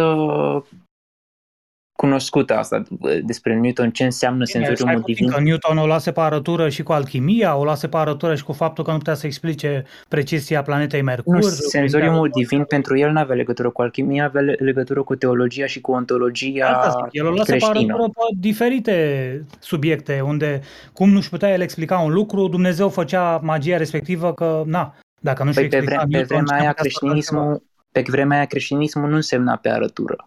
Pe vremea aia creștinismul însemna da. Eu, din perspectiva, eu zic din perspectiva mea. Eu consider că Newton a luat-o pe arătură când a zis că nu înțeleg de ce precesia planetei Mercur e în felul ăla, nu mi-o pot explica prin uh, legea atracției universale. Eu am formulat-o, deci înseamnă că Dumnezeu vine din când în când și mai pune planeta Mercur pe direcția care trebuie, mai corectează din când sistemul deci solar. Pentru el, pentru imbecilitate. Pentru a venit Einstein și a arătat imediat care-i treaba. Ok, ok. Uh, pentru da, scuze, dacă ei ce-a zis uh, un domn acum, nu știu, 100-200 de ani și uh, na, ei argumentul, îl aduci în timpul nostru, dar îl raportezi la valorile ce erau atunci, uh, susții ceva în mod anacronic. Păi nu, eu zic că e o imbecilitate ce a zis Newton, nu că Newton e imbecil. Newton e printre cel mai mare geniu din uh, istorie eu nu am acuzat pe nimeni de nimic, numai că mi s-a părut că Nikita sau Petru a, uh, a luat argumentul și l-a raportat la valorile de atunci, dar l-a folosit ca și cum ar fi relevant acum. A, nu, nu, doar mă, mă interesează destul de mult homunculusul acesta pentru studiile mele și chestii. Și de asta vreau să știu și ceea ce... Ă, doamne, ce despre Einstein era vorba doar așa, în mod analog. Nikita, scuze, dar eu n-am înțeles cum explică asta o definiție științifică a sinelui. Dacă pot să detaliez puțin. Uh, o definiție științifică a sinelui, adică o definiție psihologică, dacă este uh, da, o deci, definiție neuropsihologică. Cred că ce vrea el să zică e că the body image of an individual e pe acel homunculus, e în harta somatosensitivă. Și apropo, apropo de chestia asta cu somatosensitivă, nu știu dacă v-au zis la psihologie, cel mai probabil nu, dar dacă citești cărțile la Machandran o să afli, o să vezi că și chestii de genul fetișuri cu picioare oamenii care se atragi de picioare și se excită la gândul că, aoleo, ce picioare super are iubi sau ceva, toate chestiile astea rătar din faptul că sunt, sunt repreze- reprezentarea organelor genitale și reprezentarea picioarelor și a degetului mare, sunt unele lângă altele în harta somatosensitivă. Și la unele persoane când atingi piciorul sau degetul mare, e ca și cum le atinge în organe genitale. Și la fel se întâmplă și cu sfârcurile și lobul urechii. Sunt reprezentate în același loc. Mă rog, unele lângă altele, nu unele pe dar la unele persoane informația, excitația nervoasă ajunge și în zona de lângă, în speță în organele genitale sau în sfârcuri. Ceea ce mi se pare super interesant. Deci vorba da, despre cum... Da, asta e fascinant. Quentin Tarantino avea fetișul ăsta, știu. Da, în ah, fiecare film. în fiecare de film apare dintre, dintre cât suntem pe aici, sigur unul are o chestie de genul ăsta și ce vreau să zic e că nu e nimic paradoxal, e o chestiune pur explicabilă științific, nu e o chestiune că a luat-o el razna, că e nebun sau e nu, nu știu cum descrie razna, whatever, știi? adică sunt chestii explicabile științific. Da, uh, da, da scuze, chesti, homunculus uh, este homunculus de fapt, cortical uh, homunculus cortical este de Hai fapt... pun eu poza acum cu el pe chat general. El este de fapt uh, creierul care captează prin simțuri informație și apoi uh, uh, care era celălalt motor? Uh, eu cred că asta este cea mai, cea mai rezonabilă definiție pentru sine. Deci vreau să mă asigur că am înțeles. senzații fizice, adică Știi? eu nu sunt doar niște senzații fizice. Nu, sunt păi senzații nu este... proprioceptiv, nu, sunt senzații, ă, de, definiție, o definiție standard a lui, ă, a, a homunculusului cortical, a, rezidă în senzațiile proprioceptiv kinestezice, adică de mișcare, ci- uh, de uh, da, de mișcare, deci de me- mișcare dinamică, da? Deci proprioceptiv kinestezică odată și proprioceptiv ortos, uh, ortostatică de repaus. Pentru că tu când stai, când stai fără să te miști, uh, tot, uh, tot îți simți corpul în starea sa, de, în starea sa statică. Deci, Deci, okay, cine uh, simte aceste chestii mai exact? și de echilibru. Tu sau eu Păi, ne simțim echilibrul. Îți simți echilibrul sau dezechilibrul. Dar ziceai că este format din uh, cortexul... Poți să repeți din ce e format, te rog. Cortexul senzorial și motor. E ok, în deci uh, cortex... Sciențul lui Rolando acolo, zona 5 și 6 al lui Brodman, dacă țin bine minte. da, da, asta este o, cumva, am descoperit ce se întâmplă în creierul nostru când percepem Da. niște senzații, dar asta nu este o definiție a sinelui, adică Exact. Adică nu spune nimic, ați spune care e mecanismul prin care creierul, sau mă rog, de ce se folosește creierul, de ce neuron din ce zonă se creierul ca Exact. reprezentație, dar nu spune ce reprezintă sinele în sine, care e natura lui ontologică, chestii de genul ăsta. Pentru că nici n-ai cum să explici așa ceva. Uh, Păi în mod E, e o științific, chestiune adică, adică ontologică, na, e o experiență directă, n-ai cum să o explici științific. Da, și mie mi se pare că, ok, are sens că creierul meu captează, adică na, înregistrează sau înțelege cumva simțurile astea, adică dacă aud un sunet pot să-mi dau seama din ce parte vine sau Nu deci ai, Uh. ai simțuri exteroceptive odată, senzațiile exteroceptive de văz, auz, gust, toate acelea cele mai cunoscute, interoceptive, s- uh, ingeratul mâncării, uh, ghiorțăitul mațelor sau așa mai departe, și ai senzații proprioceptive, Da, poziția corpului, chestii de genul ăsta. poziția corpului, Da, Da. dar asta nu-ți spune nimic despre sine și nu-ți spune care e mecanismul prin care qualia răsare. Cum transformă Da. creierul niște impulsuri electrice și niște neurotransmisători care cuplează la niște receptori, cum transformă el informația aia în senzația ta de roșu sau în mirosul de brânză sau în mirosul de lemn sau în orgasm sau ce vrei tu. N-ai, nu există niciun mecanism prin care și nici nu cred că se poate științific arăta. Pentru că cum faci tu saltul de la o chestiune obiectivă științifică, chestii care se întâmplă în lumea fizică, curenți electrici și nu știu ce, într-o chestiune subiectivă care ține de experiențe și de self-uri și de qualia, și adică sunt două domenii complet separate, una ține de ontologie și una de știință, de chestii obiective. Și nu Eu cred că poți poți să dai un, un fel de răspuns na, care să fie în general acceptat cu privire la ce e sinelui, uh, ce e sinele. Sau Mă, și cel de- puțin și uh, de- când vorbești despre natura persoanei sau felul în care te identifici. Adică ce, ce anume mă face pe mine să mă identific cu mine. Când mă uit în Păi, oglindă, eu cum mă amintirile recunosc. tale. Amintirile tale, dacă ți-aș șterge acum memoria complet, ai zice cine e ăsta din oglindă? Sunt eu? Habar n-am cine e ăsta. Păi mă, te-ai prinde Uh. tu cu logică că ești tu. Dar dacă ți-aș șterge amintirile sau nu știu, a- ajungi în probleme de-astea cu dacă te clonezi și fac două copii ale tale care dintre ele Da. ești tu și chestii de-astea. Dacă Bine, acum distrugi cu prima uh, copie, chestia e cu tot- memoria, e, poți să, na, Da, poți să- să o transplantezi la mine și memoria ta la tine și o să iasă o ciorbă. În- Da, știu. A, bine, acum ai uh, o, un alt fel de experiment de gândire este să-ți dai seama de- în ce fel de teorie ai crede, în teoria corpului sau că, na, sinele în corp sau în minte. Apropo, tot uh, Păi tocmai are legătură, are legătură și Un- cu acea chestie. un psiholog din, din la începutul secolului 20 de teoria asta de looking glass self, adică noi ne formăm percepția sinelui conform uh, cum noi percepem că alții ne percep pe noi. Și adică sinele asta, într-adevăr, e, e S-ar putea format să parcă fie- în comuniune cu percepția altora. S-ar putea să fie exaptat sinele, așa cum zice Ramachandran. El zice că noi am evoluat în grupuri mari, din ce în ce mai mari de persoane, în care noi a trebuit să simulăm în capul nostru ce vrea partenera, ce vrea prădătorul, ce vrea prada, să simulezi la tine în cap cum o ia la fugă iepurele spre stânga și să te duci și tu spre Da, stânga da, anticipând că el o să se ducă în direcția aia. Și pe urmă ne-am folosit de neuronii ăștia oglindă din, uh, din lobul temporal, ne- din joncțiunea temporoparietală, ne-am folosit de neuronii ăia oglindă să ne înțelegem pe noi înșine. Deci, de fapt, ei au evoluat pentru un cu totul alt scop, să înțelegi mințile altora, că era avantajos să înțelegi că rivalul tău vrea să pună mâna pe femeia ta, vrea să-ți omoare copiii sau Puteai să simulezi chestiile astea încercând să mapezi mintea lui la mintea ta. Și pe urmă ți-ai folosit același mecanism care a fost evoluționat avantajos ca să supraviețuiești, să te reproduci și așa mai departe, l-ai folosit să-ți înțelegi propriile tale gânduri, să-ți faci un model mental al propriei tale minți. Deși inițial el a fost construit pentru cu totul altceva. Asta e teoria pe care o lansă, mă rog, ipoteza pe care o lansează Ramachandran pentru cum a apărut conștiința de fapt.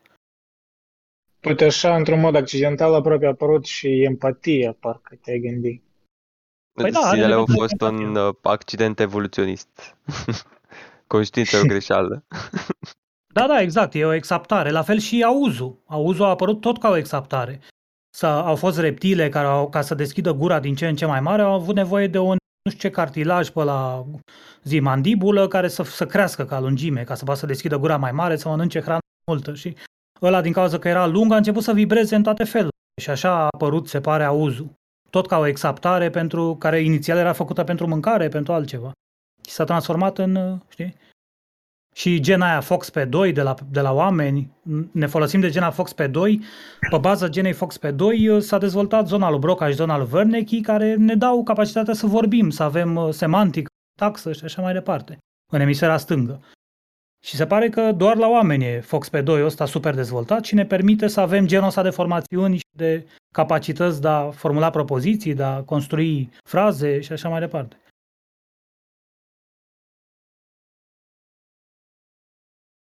Mulțumim evoluției pentru ambiguitatea limbajului.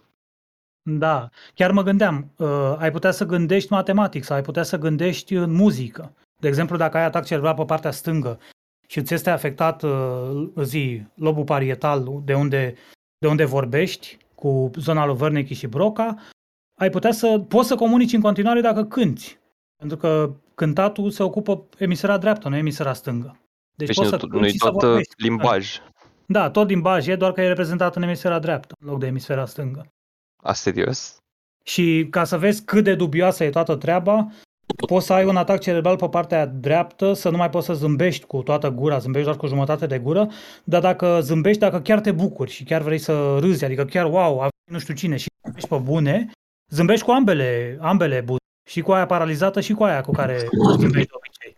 Pentru că sunt doi mușchi care acționează zâmbetul. Zâmbetul fals e acționat de zigomatic ăla adevărat, când chiar ai o emoție în corp, e acționat de zigomatic major și orbicularis, doi mușchi care acționează. Deci, de asta, une, cei mai buni actori o să vezi că zâmbesc natural, pentru că simulează la ei în cap, în momentul în care se fac filmările, simulează o emoție pe bune, chiar simt emoția aia în corp. Pentru că altfel s-ar vedea că, na, zâmbesc fals, cum se vede la unele persoane.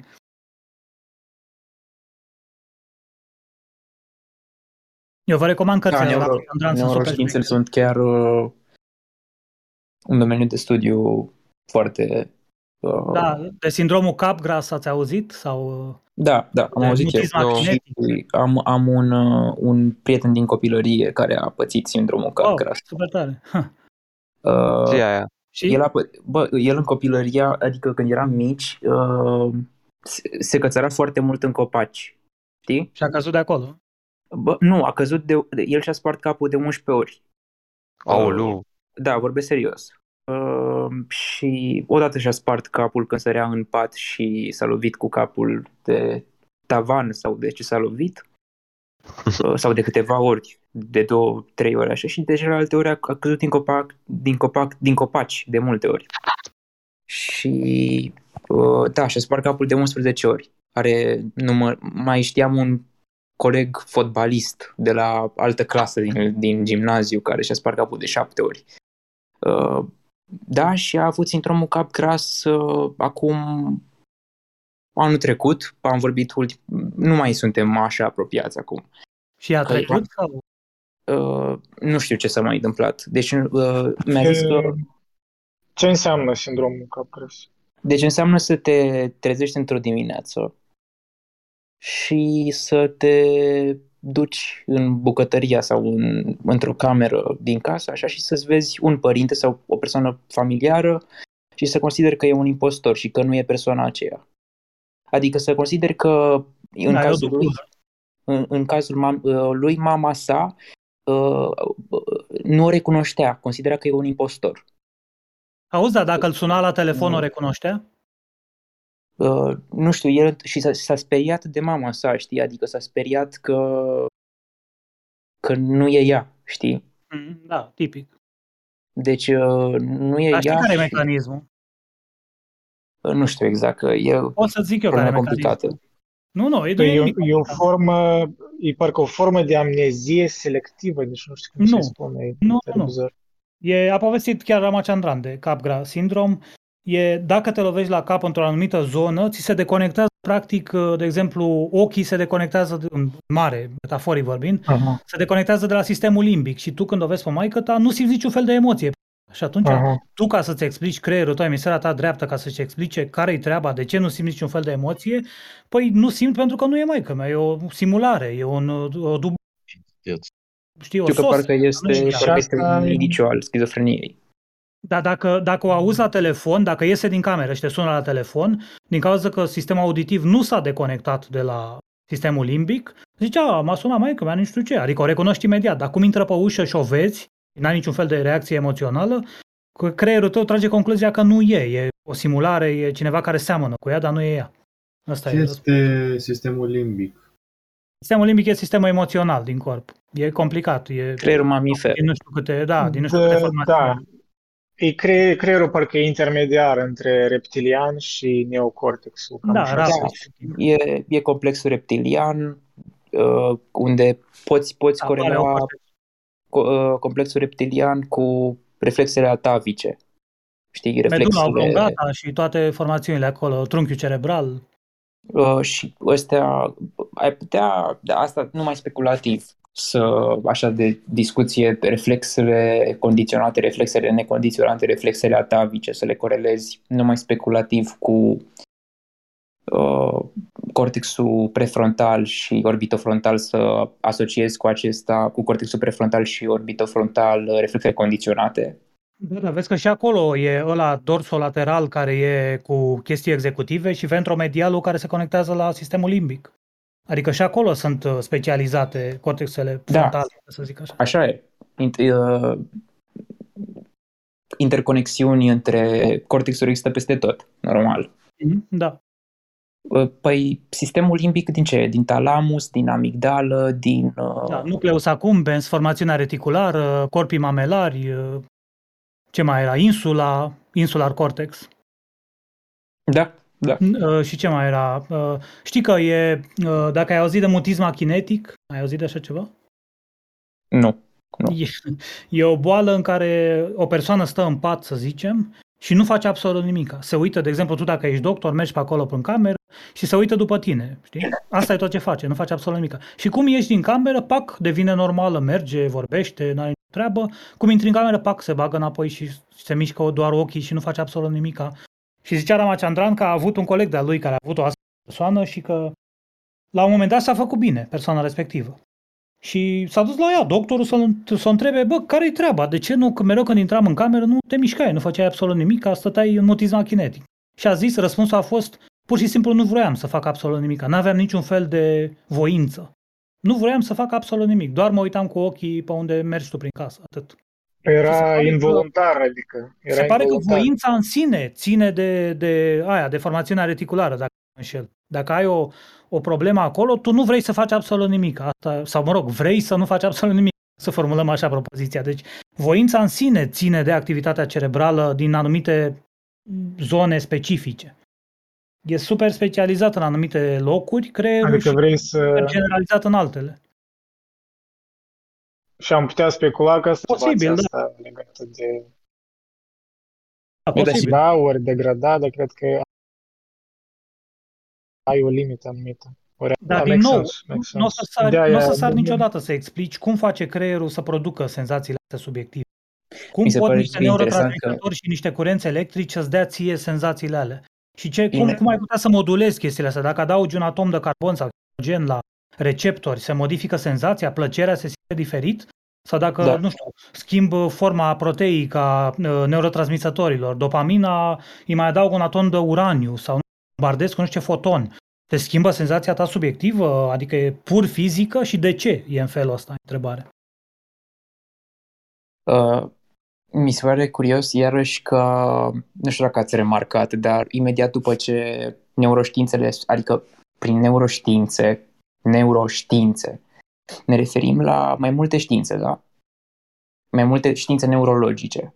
Ele fiind neuro, neu, neurofiziologie, neuropsihologie, diverse uh, ramuri ale neurologiei sau ale... Neu, deci neuroștiințe, da? Ne referim la mai multe științe ale creierului. Uh, ai neuropsihologie, imediat după ce neuroștiințele au fost deschise, adică hai, cine mai este știință neurologică? Uh, știți de neurofilozofie, de neuroteologie, de ăștia? Ați auzit de așa ceva? Da, Mm, Pare mi se tangențial, da. da, nu, nu am intrat în contact cu așa ceva. Da, Da, deci la modul profund. nici eu, eu doar am auzit.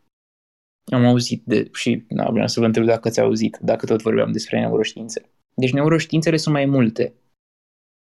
Uh, acum da, care da. neuroștiințe vă atrag, nu știu. Da, pentru că sunt neuroștiințe care sunt legate însuși de circuitele neuronale, sunt care sunt legate numai de activitățile din creier inedit.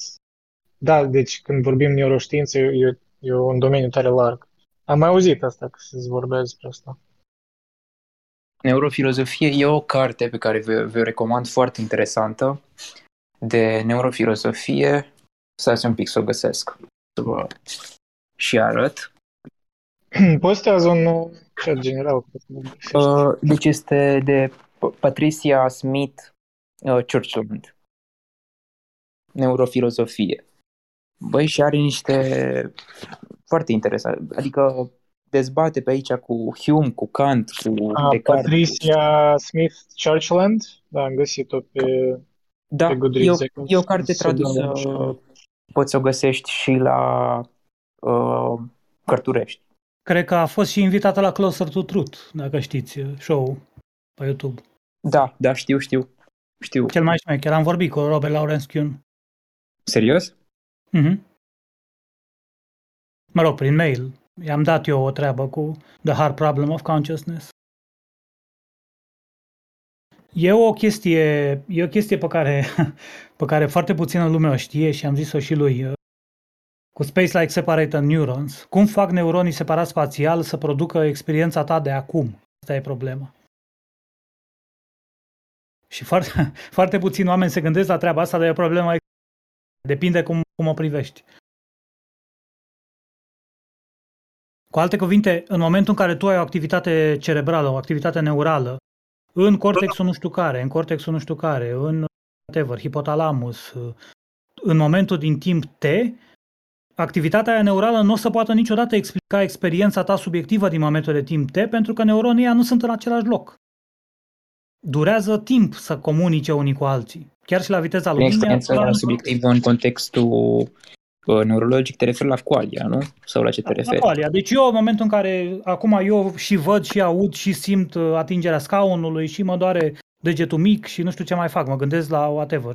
Eu mă gândesc instant la experimentul lui Mary. Care? Știi? Experimentul cu lui Mary. Lui Mary. Nu-mi Ah, place Mary în de Color română că Scientist. trebuie să o numim lui, lui Mary. Experimentul cu Mary. Da, Mary the Color Scientist, la asta te referi, nu? Da, Mary the Color Scientist. Da, da. Dar nu e asta problema, e o problemă mai mare decât, decât aia, ce spui tu cu Mary. E faptul că ai o experiență integrată, deci vezi, guști, miroși, atingi în același timp, toate în același timp, deși neuronii care îți produc ție experiența aia nu sunt în același punct din spațiu, din spațiu-timp.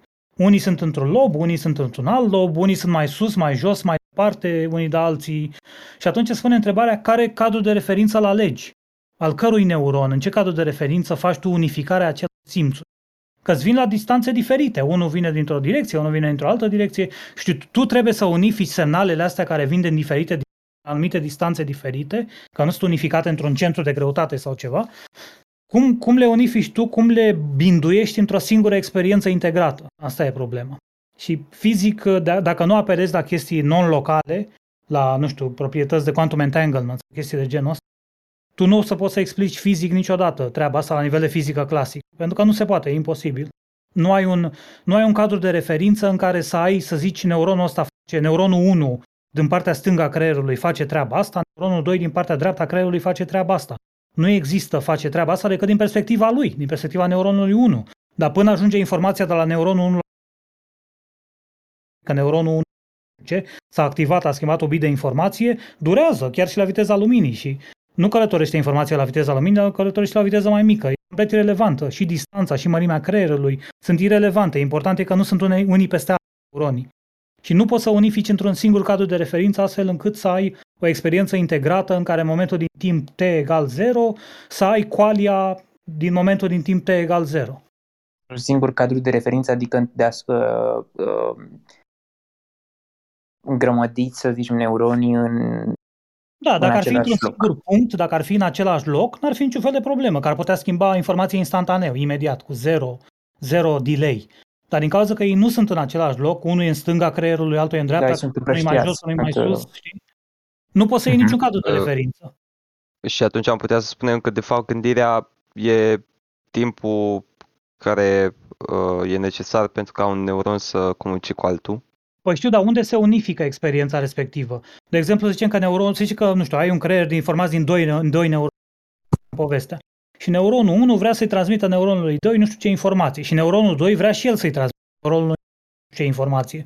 Și fiecare emite un semnal electric, neuronul 1 către 2 și 2 către 1. Și semnalele alea circulă cu o anumită viteză finită, nu se transmit instantaneu. Și ce se întâmplă? Ce, care, e, care e experiența comună a celor doi neuroni? E în cadrul neuronului 1 de referință? În conul lui temporal de relativist sau în cadrul neuronului 2, în conul lui temporal relativist? Și nici n-am putea spune că mai este un neuron care să... Deci e ordinea evenimentelor, că...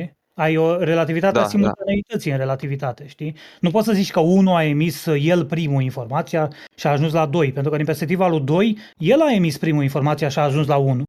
Adică pe care dintre cele două da, perspective? Deci, nu e clar că unde e cauza efectul. Exact, da. Asta, asta. Și unde se unifică informația aia? Circulă prin neuron și pe măsură ce informația circulă trece prin neuronul 2, ți se schimbă starea de spirit și când ajunge la neuronul 3 se schimbă din nou sau e un nou neuron boss care primește informația de peste tot și o centralizează într-un, nu știu, într-un cadru dintr-un film, pune acolo toate culorile și zice, bă, asta e experiența ta subiect. Pentru că trebuie să spui, ok, da, dar nu-ți, cum... O întrebare. Nu-ți pare că asta e o ambiție prea mare uh, din punct de vedere materialist să explici asta tot doar prin niște Trebuie să explici. Dacă spui că doar legile fizicii determină conștiința și că n-ai nevoie de nimic altceva, trebuie să vii să zici păi, care e mecanismul tot că e un mister. Poate ai tot procese non, non-clasice, poate ai quantum entanglement și atunci sunt conectate prin niște găuri de vierme cele nu știu, toți neuronii, cum mi-a zis un prieten, că de fapt e o hologramă pe care neuronii o creează și de fapt holograma aia ești tu. Ideea mea, cum rezolv eu problema asta, e că de fapt undele cerebrale suntem ceea ce suntem noi. Undele alea ești ceea ce ești tu, identitatea ta personală și toată informația aia e în undele cerebrale și călătorind la viteza luminii pentru fotonii aia care de fapt ești tu, n-ai niciun fel de spațiu, niciun fel de timp, e contracția Lorenței infinită și pentru tine există doar prezentul, nu există trecutul, nu există viitorul, există doar prezentul pentru fotonii aia care constituie undele tale cerebrale. Că e așa, că nu am, e așa. Am o întrebare. Uh, de exemplu, să zicem că, na, prin absurd, am avea un uh, creier care are doi neuroni, nu? Da. Și uh, neuronul 1 vrea să transmită o informație, neuronul, adică către neuronul 2. Neuronul da. 2 vrea și el să transmită o informație către neuronul 1. Numai că faptul că tu uh, gândirea ta se petrece între cei doi, de, doi neuroni și experiența subiectivă este în cei, de, uh, cei doi uh, da. neuroni, asta nu ar însemna că, de fapt, tu percepi uh, na, te percepi pe tine și experiența ta subiectivă prin ambii neuroni. Păi cum? Adică, cum unifici? Cum unifici cele două perspective? Pentru că dacă informația că o faci, neuronul 2 uh, se schimbă, adică cum știe neuronul 2 ce se întâmplă la neuronul 1? Că n-a ajuns informația la el încă.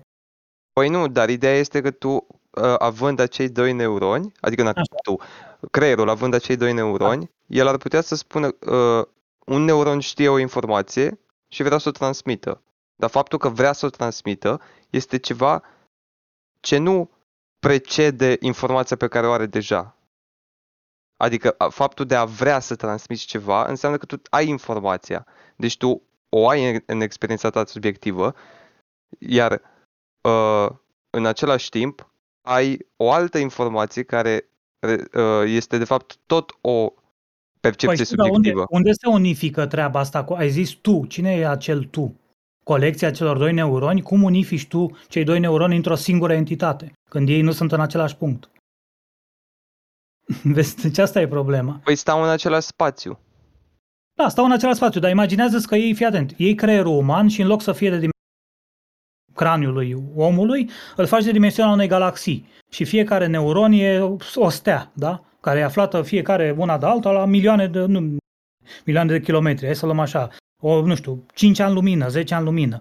Ce se întâmplă cu conștiința unei astfel de entități? Când emite neuronul 1, adică steaua 1, emite, nu știu, pleacă o navă cu informația de cum să se schimbe neuronul de la steaua 2. Durează 5 ani până ajunge, mă rog, și la viteza luminii, whatever, perspectiva observatorul obiectiv, durează 5 ani să ajungă acolo. Ce se întâmplă cu experiența entității respective, subiective?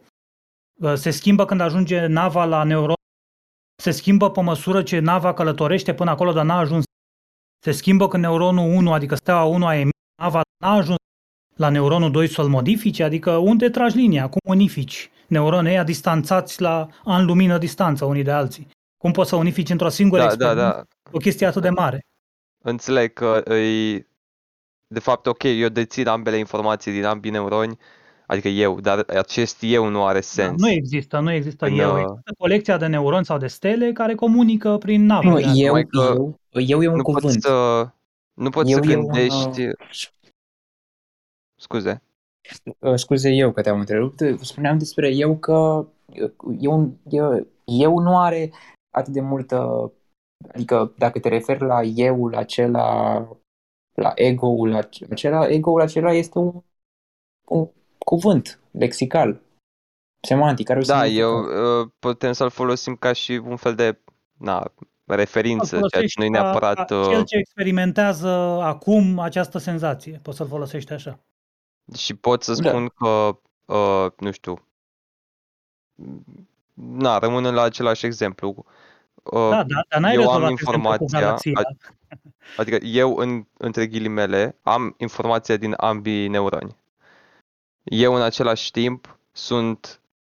Uh, am și experiența informației. Și cine e acel eu? Că n-ai definit cine Da, da, e da, acel asta, interes. asta vreau să, la asta vreau să ajung. Uh, iar acest eu, care nu mai este în- între ghilimele, este punctul ce unifică acel uh, Mhm, da. uh, na, ce unifică entitatea, ar veni uh, nu neapărat faptul că informațiile uh, s-au uh, transportat uh, instantaneu, ci faptul că ele se întâmplă. Adică neuronul 1 și neuronul 2 amândouă știu informația pe care vor să o transmită. Iar uh, faptul că se pot transmite, ac- uh, i- acolo e punctul ce unifică. Păi da, da, dacă eu sunt pe Pământ și tu ești pe Marte și eu vreau să-ți transmit ție niște informații, tu vrei la fel să mie. Cum, poți să, cum putem avem, no- să avem noi doi o, o informație integrată într-o singură experiență? Eu sunt în cadrul meu de referință pe Pământ, tu ești în cadrul tău de referință pe Marte și la viteza luminii o să dureze, cât o să dureze 10 minute, să ajungă pe Pământ informația și de la mine până pe Marte informația și nu poți să unifici sub niciun fel informația aia într-o singură experiență care să zică, Păi da, a, pentru că noi suntem uh, percep doi amândoi. agenți distincți. da, De asta nu putem și noi nu putem, eu nu pot să percep lumea prin uh, intimitatea subiectivității tale. da. Nu am cum să fac asta. Și cum Numai faci tu că să unifici cele două mesaje pe care noi doi le transmitem? chestia este că noi deja suntem doi agenți cu scheme conceptuale și psihologice diferite și neuronii fac parte din aceeași schemă psihologică. De aceea eu cred că Păi acest cum știm eu ce neuronii să facă unifică, parte din aceeași schemă? Adică dar nu Frate, trebuie să nu știe. e- și de- alți neuroni să- Cum știe gravitația că este legea fizicii? Păi nu știe, e o acțiune fizică, e un câmp care se Da, propagă mai este departe. ceva la ce se viteza luminii. întâmplă. Se întâmplă Da. ca atare. Nu, se, nu, trebuie, nu, e, nu are niciun fel de nevoie să se explice singur. El pur și simplu funcționează așa cum funcționează. Na, tautologic, dar mie Da, așa da, mi aici- se pare că ar aici putea din să nou- funcționeze. Cum poți tu să unifici cele două informații, aia după Pământ și aia după Marte, într-o singură experiență? Cum știu ele una de alta? Sunt uh, conectate între ele? Când se schimbă informația? Când lansezi tu informația către mine, drum, când ajunge la mine, dacă între timp lansezi o altă informație, până ajunge la mine prima informație pe care... Cum facem? E starea Păi, ce ziceți despre, despre uh, știți de idee de model descriptiv ale realității? Hmm, Da. Ce înțelegeți prin model descriptiv al realității? Modelul descriptiv al realității descrie exact realitatea, pre- precis? Sau... Sau modul prin care un subiect Nu, practic descrie realitatea, prin simțurile pe care le are, prin capacitatea lui cognitivă. da, c- e o descriere cât se poate de subiectivă. E prin lentilele mele. da. subiectivă, da. Adică un liliac care are radar ar descrie realitatea diferit de cum ar Bun, subiectivă, dar avem și intersubiectivitate. Cum e și o interindividualitate. Păi știu, da, dar și acolo, eu, tu dacă, n- uite, hai să o luăm așa, dacă eu n-am avut un orgasm în viața și tu vii și îmi descrii prin cuvinte, zici, se simte așa, cum, tu poți să vorbești până mâine să-mi descrii tu în toate felurile posibile, că eu nu o să înțeleg niciodată ce e un experimentez direct, ca experiență directă, deci cuvintele alea și descrierea pe care tu o folosești, e complet- n-am niciun fel de senzație asociată cu descrierea și cu auzul cuvintelor pe care tu le folosești, să descrii senzația aia doar prin experiență directă, ca la Mary the Color Scientist. Da, da, dar dacă, dar dacă te regăsești, adică de, de poți să te identifici cu experiența mea și să o, dacă ai, dacă ai fi, adică să o retrăiești, experiența. Să reexperiențiezi, Da. să zicem așa. Cred că pot să pot să-ți înțeleg experiența sau na, să rezonez cu ea în măsura în care eu pot, adică informația pe care tu mi-o transmiți, eu să o pot interpreta și aplica în schema mea conceptuală. Da, da, cuvintele alea nu o se simtă în niciun fel. Dacă eu îți zic că mi- mirosul de trandafiri e în felul ăsta, în felul ăsta nu înseamnă nimic pentru tine, dacă nu ai experiența directă a mirosului de Deci îl spui că, adică, chiar dacă, păi ok, și eu miros o, un trandafir și după aceea îl miros și tu, la două, se- două, două minute după ce am mirosit-o eu, după ce am mirosit-o eu. Uh, atunci poți, tu vrei să spui că nu sunt identici, senzațiile avute de noi doi când am mirosit uh, trandafirul nu sunt identice, dar doar asemănătoare, aproximativ egale. Uh, dar neapărat, oricum poate sunt, să fie sunt identice. aproximativ, sunt aproximativ egale. Deci da. senzația pe care ai avut-o tu și senzația e cam aceeași. Uh, Da, dar nu dar te pot descrie. în mod Da, Tu ai avut experiența senzației respective, dacă îți vorbeam eu despre treaba asta, fără ca tu să ai o experiență directă a acelui lucru, tu n-ai fi știut ever la ce mă refer. Păi nu, dar noi, de exemplu, dacă mâncăm aceeași uh, mâncare, da? Mhm. Mâncăm același aperitiv. Da, da, avem deja experiența respectivă, asta încerc să zic. Uh, Adică deja știm deci despre eu, ce vorbim. eu sunt convins că nu sunt experiențe uh, exteroceptive, cum sunt gustative, uh, identice. Deci, da, gu- uh, noi simțim gustul, da, foarte, foarte infim diferit. Deci, dar în mare uh, simțim asemănător gustul. Da, eu zic că da. Deci, dacă bem exact aceeași uh, cafea făcută dintr-un, uh, dintr-un, uh, na, ne punem două căni, aceeași cafea, gustul e aproximativ. Deci ai egalul același răpuit. Da, depinde, poate tu ai mai Uh, mulți receptori de dulce și eu am mai mulți receptori de amar și o să zic că e mai amară, tu o să zici că e mai dulce. Dar în mare e aproximativ egal. E aproximativ Da, egală da. senzația avută. Adică Ident. există o obiectivitate care îi schimonosită în ghilimele de percepția individuală a fiecăruia, dar să nu înseamnă eu că zic că percepția noastră creează tot la zero. Știi? Eu Da, zic asta că mi se da, pare și, foarte și interesant. Hofstadter zice la fel. El zice că dacă te uiți la, la culori și zici oare albastru meu e la fel ca roșu tău sau amândoi vedem aceeași nuanță albastru, de fapt, ca experiență subiectivă. Și că nu știm exact, că nu știu ce, dar dacă scap de culori și vorbești despre sunete, o să vezi că sunetele joase îți dau o anumită vibrație în corp, care e direct proporțională cu tonul pe care îl auzi tu. Cel mai Ei, la probabil sunete- auzim cu toții același lucru, de fapt. Nu auzim diferit. Corect, la sunet este, este și așa puțin diferit pentru că acolo deja ai, un, uh, ai multe simboluri, te poți înțelege într-un lim- limbaj abstract, universal. Și ai Adică- două simțuri, poți să simți și prin piele cum vibrează pielea și cum auzi ca ton. al notei. Și cum citești simbolurile, notele muzicale, dacă ești Da, violonist. sau cum vezi, nu știu, sinusoida pe un osciloscop sau ceva al notei respective.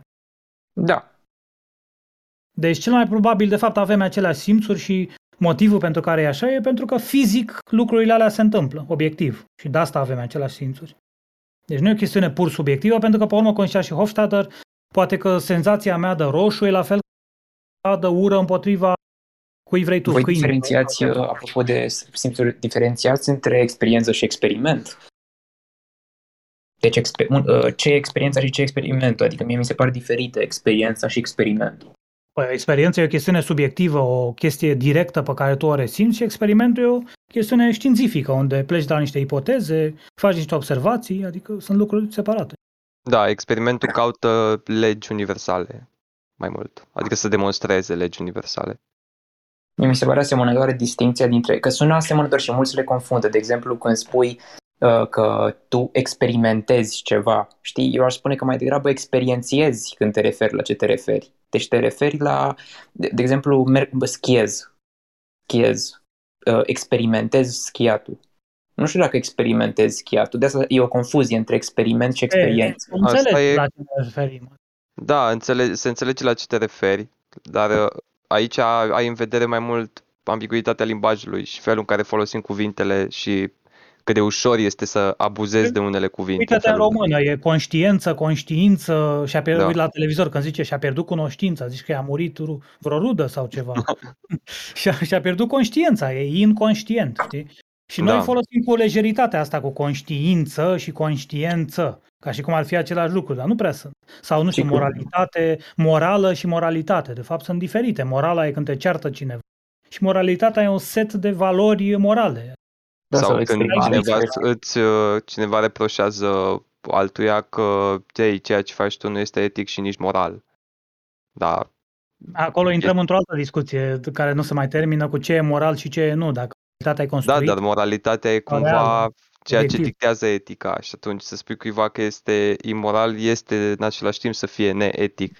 Numai să-i spui cuiva că nu e etic nu înseamnă că e neapărat imoral. Bine, presupunând că stabilește cineva ce e ăla etic și ce înseamnă, ce vrei să spui prin cuvântul moral, din perspectiva cui. Da, exact. Ajunge iarăși E- la discuții de astea, dacă există moralitate obiectivă, moral realism versus moral constructivism.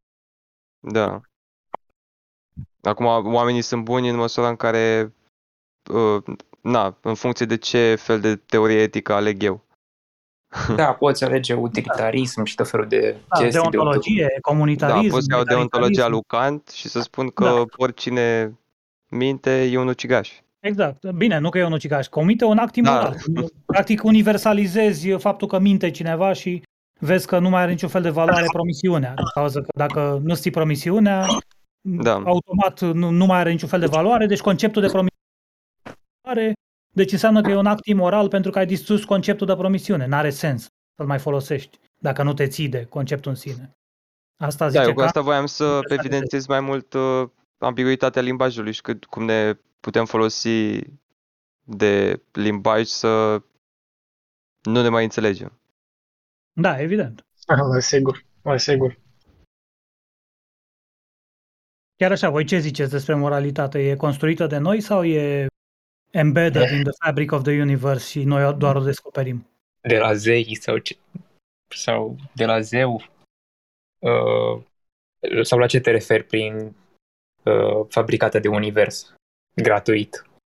Adică a venit Dumnezeu din cer și a zis, ia gata mă, cu șmecheria s-a terminat aici, legile sunt astea și ci cui nu-i convine la revedere, astea sunt legile Ale- morale și voi trebuie să le respectați. Că ceva Le-a de scris pe genul o ăsta? sau- tabliță veche, le-a dat unui Da. om și gata.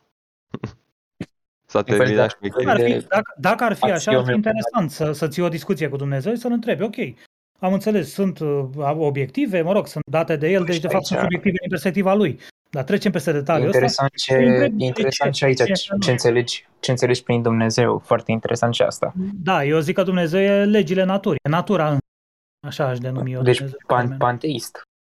Da. Mhm. Da, și eu tind cam spre panteism. Cred că e autosuficientă. Natura nu are nevoie de un creator extern, pentru că, pe urmă, spui întrebări de genul, putea Dumnezeu să creeze altă matematică, alte legi ale naturii și să n-aibă sens. Mai să știți că Putea legat să de facă asta, altfel. eu, cred că panteismul e singura concepție pe care o poți numi metafizică, știi? Metafizică panteistă care rezistă și, și care o să persiste în viitor. De acum, pentru că Da. e fiabil să spui că să te uiți la un atom, știi, panpsihismul se rudește cu panpsihismul și cu alte chestii, să te uiți la un atom și să zici, uite bă, atomul ăsta e divin, știi? Adică să te, să te lași uimit, știi, de natură. Cum ar veni? Ca Pitagora. Da, păi nu, asta zic, că nu cred că ai nevoie de un Dumnezeu exterior naturii, care El a creat natura și pe urmă stă și o observă ca la Big Brother sau ceva și zice, uite ce fac ăștia, deși vorba aia El a dat legi vers de decizie veificiale de la Big Bang determinist Da, uite, decide, ok, decid dacă ai condițiile ceva cu așa. și o să faci expresia- tot, tot, tot liber arbitru Dacă ai n-ai. ceva împotriva Adică- expresiei de liber arbitru, folosește în schimb intenționalitate, știi? Bine, dar intenționalitatea e o, ex, o, cum să zic, o experiență subiectivă. Tu crezi că tu ai ales să, dar de fapt neuronii tăi au ales și curentul electric de prin ei a ales și așa mai departe. Tocmai chestia dacă nu, asta mai, sunt dacă nu mai vrei să deterministe. folosești cuvântul Da. de expresia de liber arbitru creștin, că ăsta e un concept creștin la origine, uh, deci atunci poți folosi intenționalitatea, este echivalent. E sinonim. Deci Da, dacă dar ar putea să nu le convină unor, unor persoane termenul ăsta. intenționalitate, da, așa e. Poți să zici și altfel, poți să zici că ai libertate, dar n-ai liber arbitru. De exemplu, eu am libertatea să-mi ridic mâna dreaptă sau peste o secundă sau nu știu când și, într-adevăr, o să se întâmple așa cum am vrut eu. Dar asta nu înseamnă că prin liber arbitru am decis să ridic mâna dreaptă peste o secundă sau nu știu când. Oricum, când, Mă rog, eu- spui că, când spui că liber arbitru, uh, da, deci când ridici mâna, asta nu e liber arbitru, că ai ridicat mâna, nu e libertate motrică, să zicem. Deci, Da, eu nu uh, pot să sar 10 metri să încalc legile fizicii sau ceva. da, de observ că asta este iarăși o chestie filozofică veche, uh, de fizică, fizică și metafizică, știi? Uh, Deci fizică deterministă, liber arbitru metafizic, știi? Adică Metafizic, Când- adică ai un suflet care decide dincolo de legile fizicii, în sensul ăsta. În uh, psihe. uh, Psyche, psych, da. Psyche. Da. Da, păi psihologii, mulți, unii, mulți psihologi din uh, uh, teoria inconștientului cognitiv consideră că acel psyche, știi, etimologic, ce înseamnă psyche, suflet și uh, sinele ca fiind neologism al arhaismului suflet, că sinele este neologismul arhaismului suflet. Nu știu dacă știați asta. Adică ceea ce noi Are, are sens, are sens, tot de acolo vine. Noi când spunem sine astăzi, spunem exact ceea ce sp- ne referim exact la aceleași lucruri la care se refereau strămoșii noștri la prin suflet.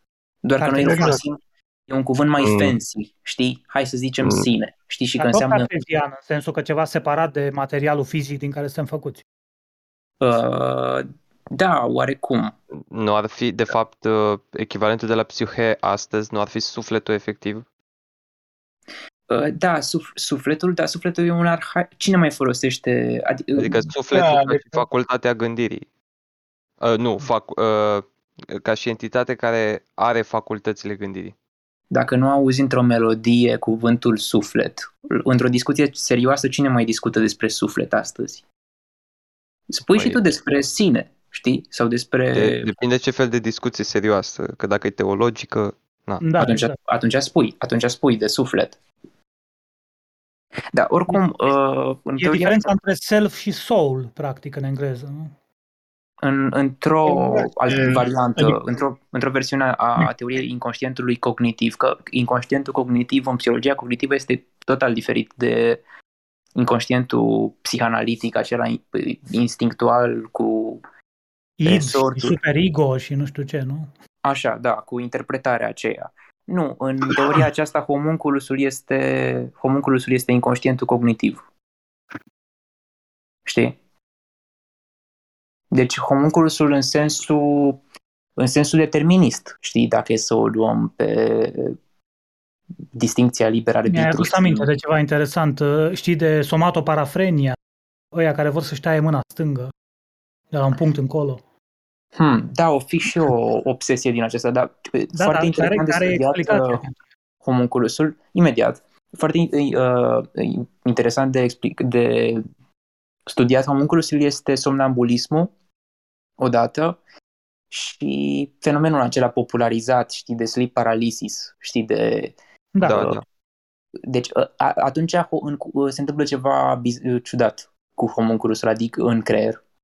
Deci, uh, și se întâmplă, e fix pe dos somnambulismul și sleep paralysis adică în primul nu ești conștient, cum am zice noi, Da, nu ești uh, treaz, nu ești lucid, la te miști? totuși te miști, iar în celălalt ești lucid, dar nu te poți mișca, știi?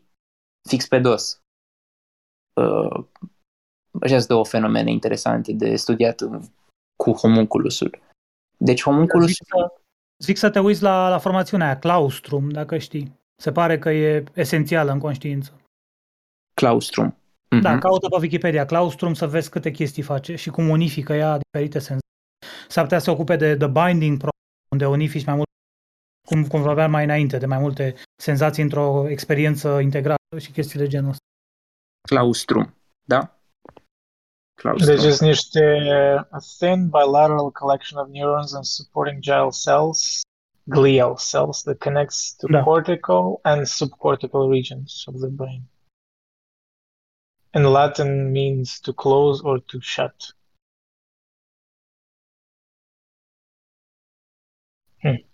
Deci, da, e asta e o teorie interesantă. Nu, nu trebuie să ne cramponăm în ea, dar uh, e curios și asta e o denumire, homunculus a însemnat mai multe chestii. În, dacă te uiți la originea termenului, ce a însemnat homunculus, știi?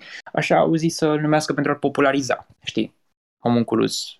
Știu, dar În doar fapt. pentru că există formațiunea asta cerebrală, nu-ți spune ce e sinele în sine, ca să zic așa. Deci, Păi de asta avem filozofia. Adică tot, tot n-ai scăpat de problemă. Știi doar că niște neuroni se ocupă de reprezentarea sinelui ca reprezentare mentală. Dar doar atâta, doar asta poți să zici, nu poți să explici mai mult. Și qualia la fel, cum face creierul să transforme niște semnale electrice în durere de măsea și să se simtă în felul ăla, durerea de măsea. Nu cred că o să putem să explicăm vreodată. O să putem să zicem, da, trece curentul care trec nu știu ce ioni și ăștia au valența 2 și ăsta clorul e cu minus și nu știu ce și se excită prin glutamat și se blochează cu GABA și nu știu ce mai face, dar spui toate lucrurile astea și n-ai zis absolut nimic. Adică e o chestiune Despre ce? ontologică. Uh, despre ce? Nu spui nimic despre natura durerii respective, despre calitatea ei, despre experiența nici în nu- sine a durerii. Nici Spui nu cred doar că despre poți relațiile spune. fizice, atât. Pe asta zic, că s-ar putea să nu fie științifică întrebarea. Păi Eu pot spune Da. din un punct de vedere subiectiv, punct de vedere experiențial, da. Da. Da, dar știința nu- e impotentă să răspundă la întrebarea asta. sincer să zic. Păi da, Da, uite, exact. uh, felul în care te miști nu e qualia, e 100% qualia. Deci experiența motrică, proprioceptiv kinestezic, ortostatică, de echilibru și dezechilibru. Deci este, este uh, qualia, ăsta e qualia motrică, o qualia motrică. Da, poți să Și- zici că e așa. Uite, de exemplu, ce te, gândurile se mișcă? Gânduri, ad- adică cuvintele, să zici, să le considerăm îngemănate cu uh, lingvisticul. Da?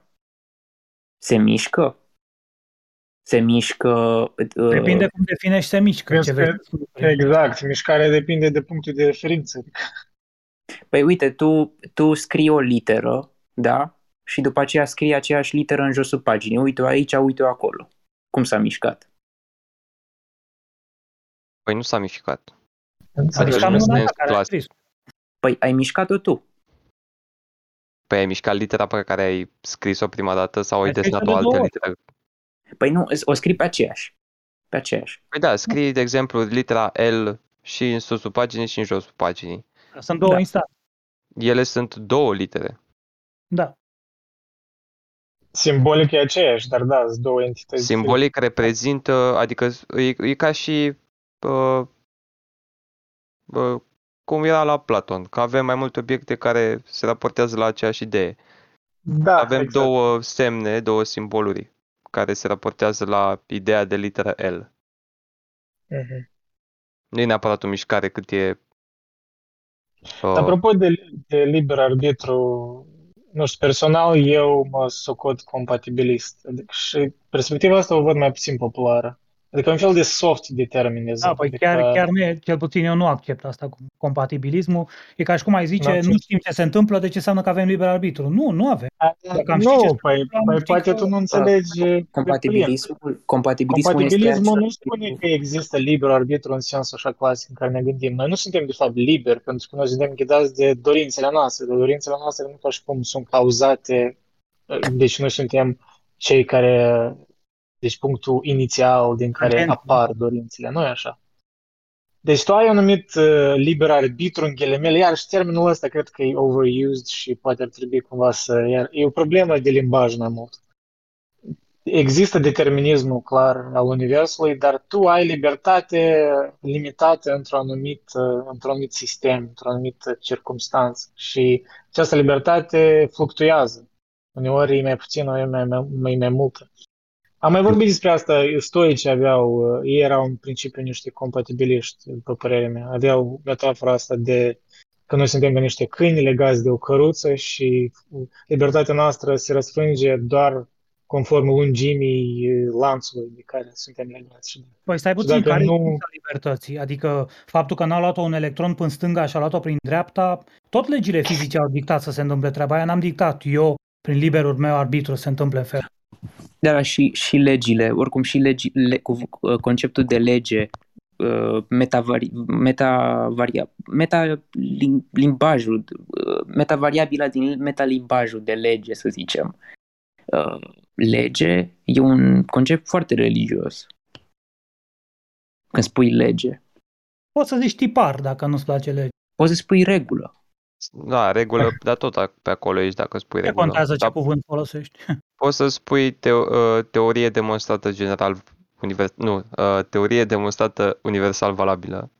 Dacă Nu, da, vrei. eu, eu încă am rămas la treaba cu compatibilismul. Cum poți tu să ai libertate parțială? De unde survine libertatea respectivă? Ce-ți conferă ție? Și ce vrei să Eu zici? cred prin că acum trebuie de redefinit uh, aici, în contextul ăsta, definiția de Mai- libertate. Asta e problema. Eu nu, când spun libertatea, nu mă refer la libertatea aia. În general, asta e o utopie, ideea asta de liber arbitru pur. Nu cred în asta și e imposibil, pentru că asta ar nega, da, cum spui, legile fizice.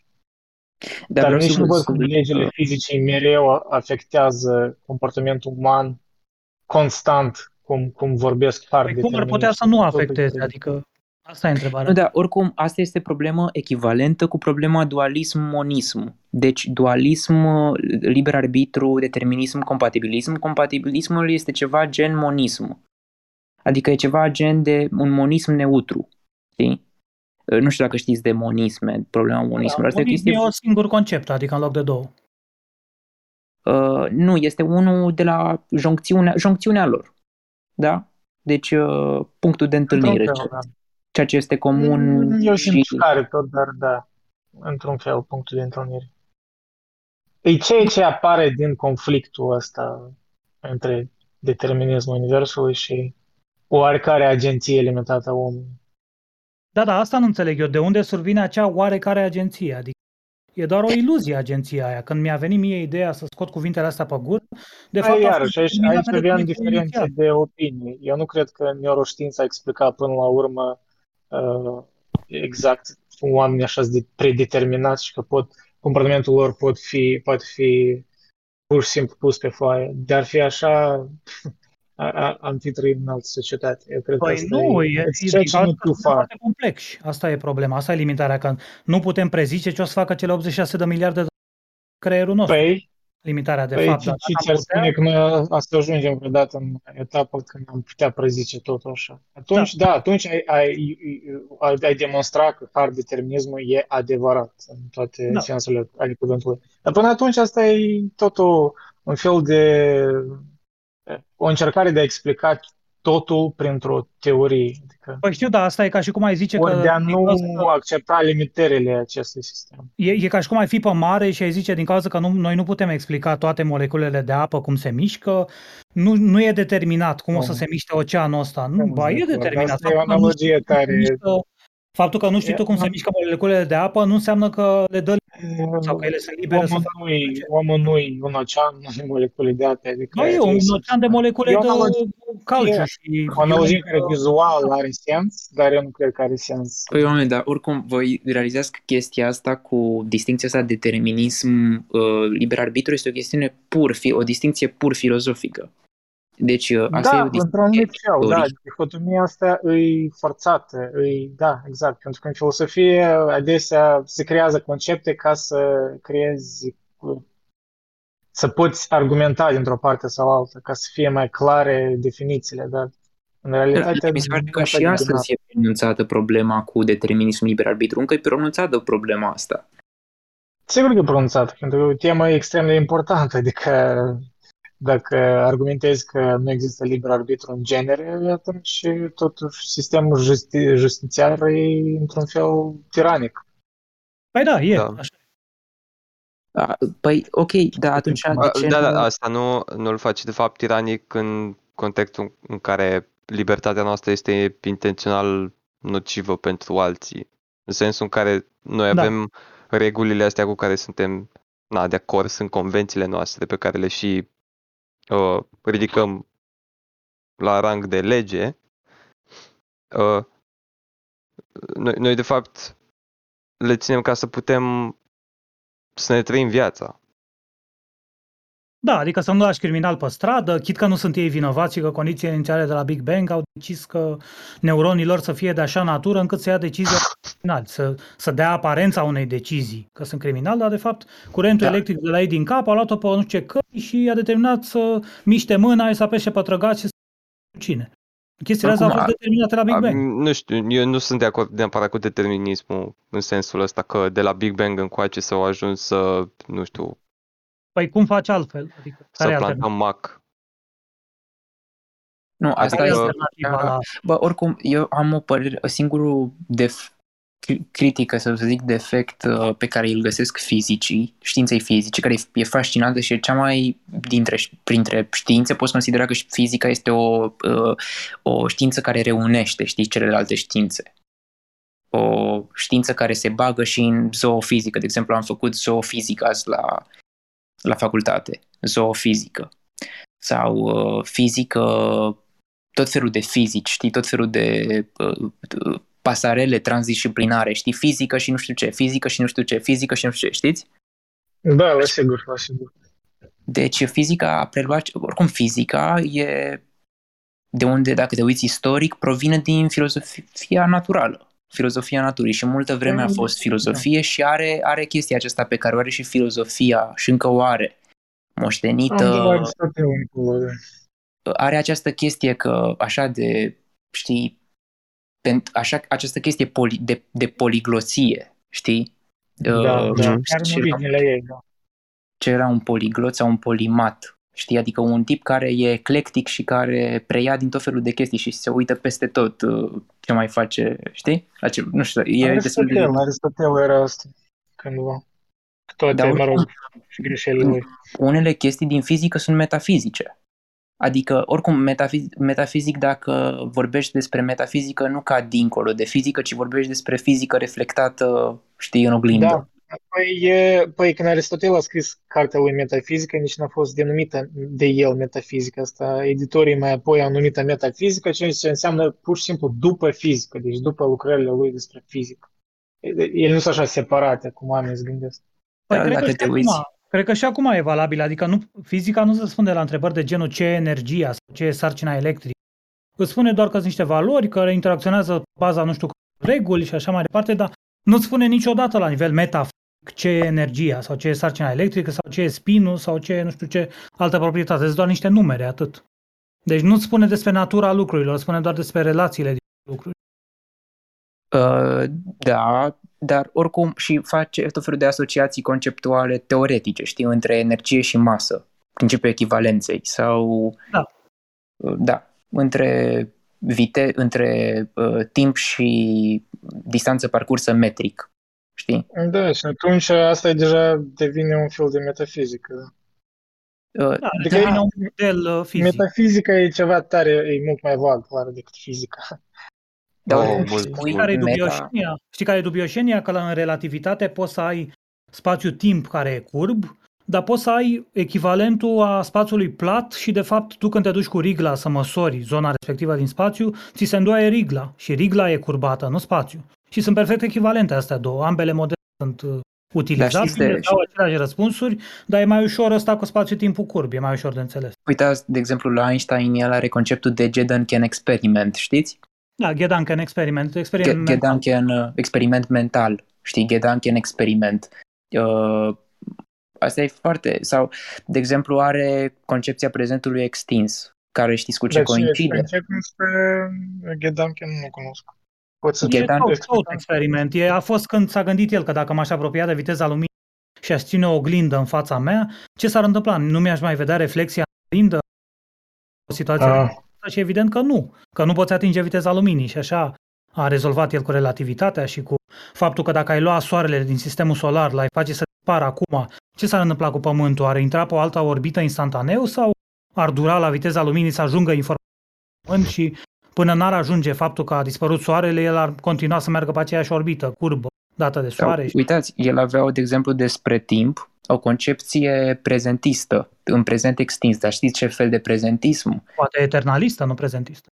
Uh, Păi există, există două tipuri de prezentism. O- Un prezentism eternalist, care este bazat pe platonismul nunc stans, știi, nunc stans Mhm. sau așa. Ăla, ăla e tot prezentism, dar e un prezentism eternalist. De exemplu, prezentismul lui Nietzsche când, spun, când spune în, în eterna E- reîntoarcere. Re- Da, eterna reîntoarcere, Da. exact. În eterna reîntoarcere, acel tip de prezentism e un prezentism eternalist. Nu e, Mhm. Dar există și un prezentism ateist, adică un prezentism uh, non-eternalist. Un prezentism în care consideri că uh, numai, numai și numai prezentul tău, al tău, este real. Viitorul și trecutul nu e real, doar prezentul. Atât. Prezentul tău, experiențial și atât. Și după aceea, uh, știi? Deci, numai în timp ce prezentismul eternalist consideră real și, pre, și trecutul, și prezentul, și viitorul, dar prezentul mai real decât cele două. Și decât trecutul și Păi viitorul. da, da, Einstein tocmai, el zicea că eternalism, eternalismul e eternalism, ca să zic așa. Block, the block universe, universul în patru dimensiuni, e ca o sculptură spațiotemporală care există toată deodată. Nu există Da, azi, nu apropo- există mâine, Apropo există... de, Toate evenimentele din spațiu-timp sunt bătute în cuie și există în același, în același timp, între ghilimele.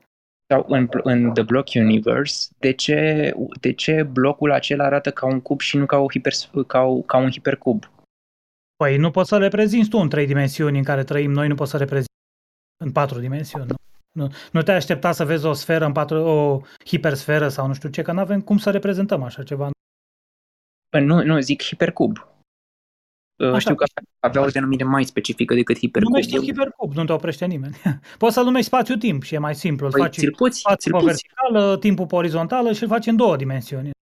ți-l poți reprezenta, da, grafic. Da. Singura condiție este că, deci e format din două cuburi, doar că un cub este tractat de celălalt spre a se roti peste primul. Știi? Deci e ca un mecanism uh, între, uh, al hipercubului. Deci e format din două cuburi, dar care se învârtesc. Da, De- adică am și văzut mai- uh, reprezentarea pe internet la un moment dat. și ai și dimensiunea timpului integrată. Uite că se rotesc. Se, unul se, sub, îi se suprapune celuilalt, știi? Da, dar toate Devine- evenimentele există Devine deja. referință Da, păi. pen, unul pentru altul.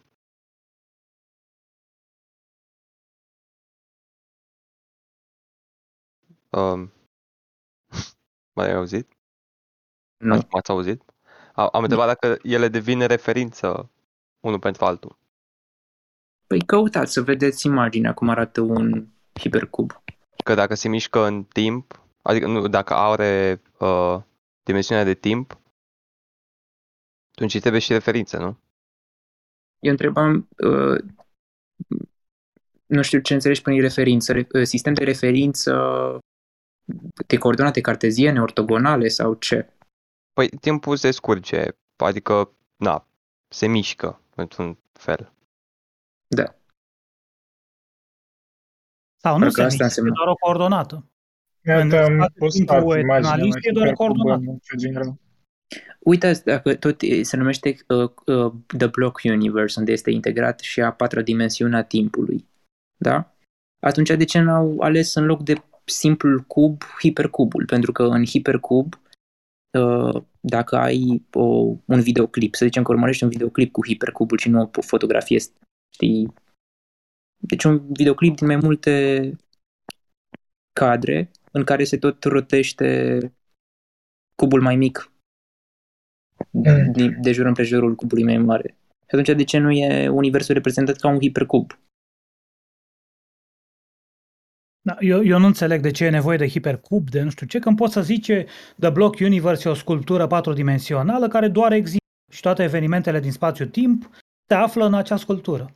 Nu există prezent, trecut, viitor, e doar o chestiune de ce perspectivă iau, cum feliez eu acea sculptură, astfel încât să spun că chestiile astea se întâmplă în același timp sau cu ce asta e în prezent, ce asta e în viitor și nu știu când. E doar o chestiune de cum feliezi și în ce unghi tai feliile alea de spațiu-timp din sculptura respectivă. Cel puțin asta i-a spus uh, Einstein lui, Mich- uh, soției lui Michele Beso, cel mai bun prieten al lui, a zis că Michele de fapt n-a murit și că relativitatea spune că există întotdeauna în spațiu-timp. Evenimentele, faptul, existența lui în sine e un și nu are cum să dispară de acolo, chiar dacă noi nu avem acces la Da, Einstein la un moment dat a luat și el pe arătură cu pe la finalul vieții cu uh, panteismul Teleparallel și cu, gravity și uh, nu știu dacă știi de te- teleparallel gravity. A fost încercarea lui de a unifica rela- uh, electromagnetismul cu gravitația. A fost interesant. Dar stai puțin, de ce o iei pe arătură dacă ești panteist? nu, nu panteist, dar uh, începuse să studieze multe religii și nu știu ce, Da, da, asta nu neagă, spiritualitate. nu neagă eternalismul din The Block Universe.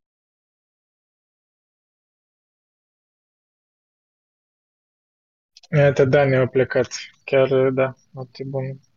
Da, Chiar personal- faină discuție, băieți, chiar fascinantă. Păi, Adică îmi depășește inteligența pentru că nu e domeniul meu, dar e fascinant să, să, să ascult alți oameni care citesc asta mai mult. Și mie îmi face Chiar. plăcere că am intrat. Să... Vă recomand cartea lui Sean Carroll, uh, The Big Picture. Scrie destul de multe The Big chestii. Picture? Și uh, Black Holes and Time Warps al lui Kip Thorne, e șmecheră. Vorbește despre uh, The Manhattan Project cu Oppenheimer, Snyder, uh, Gauri Negri și așa mai departe. Deși a fost scrisă în 93, e șmecheră. Big Picture de Sean Carroll și a doua care?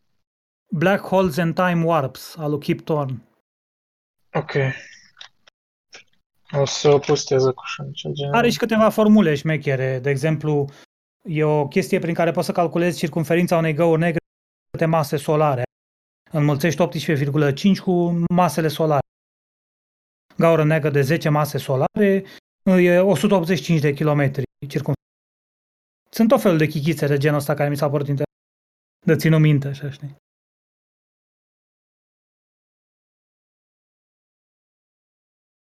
Și asta e vorba românească de ținut minte. De ținut într-un singur Da. cuvânt.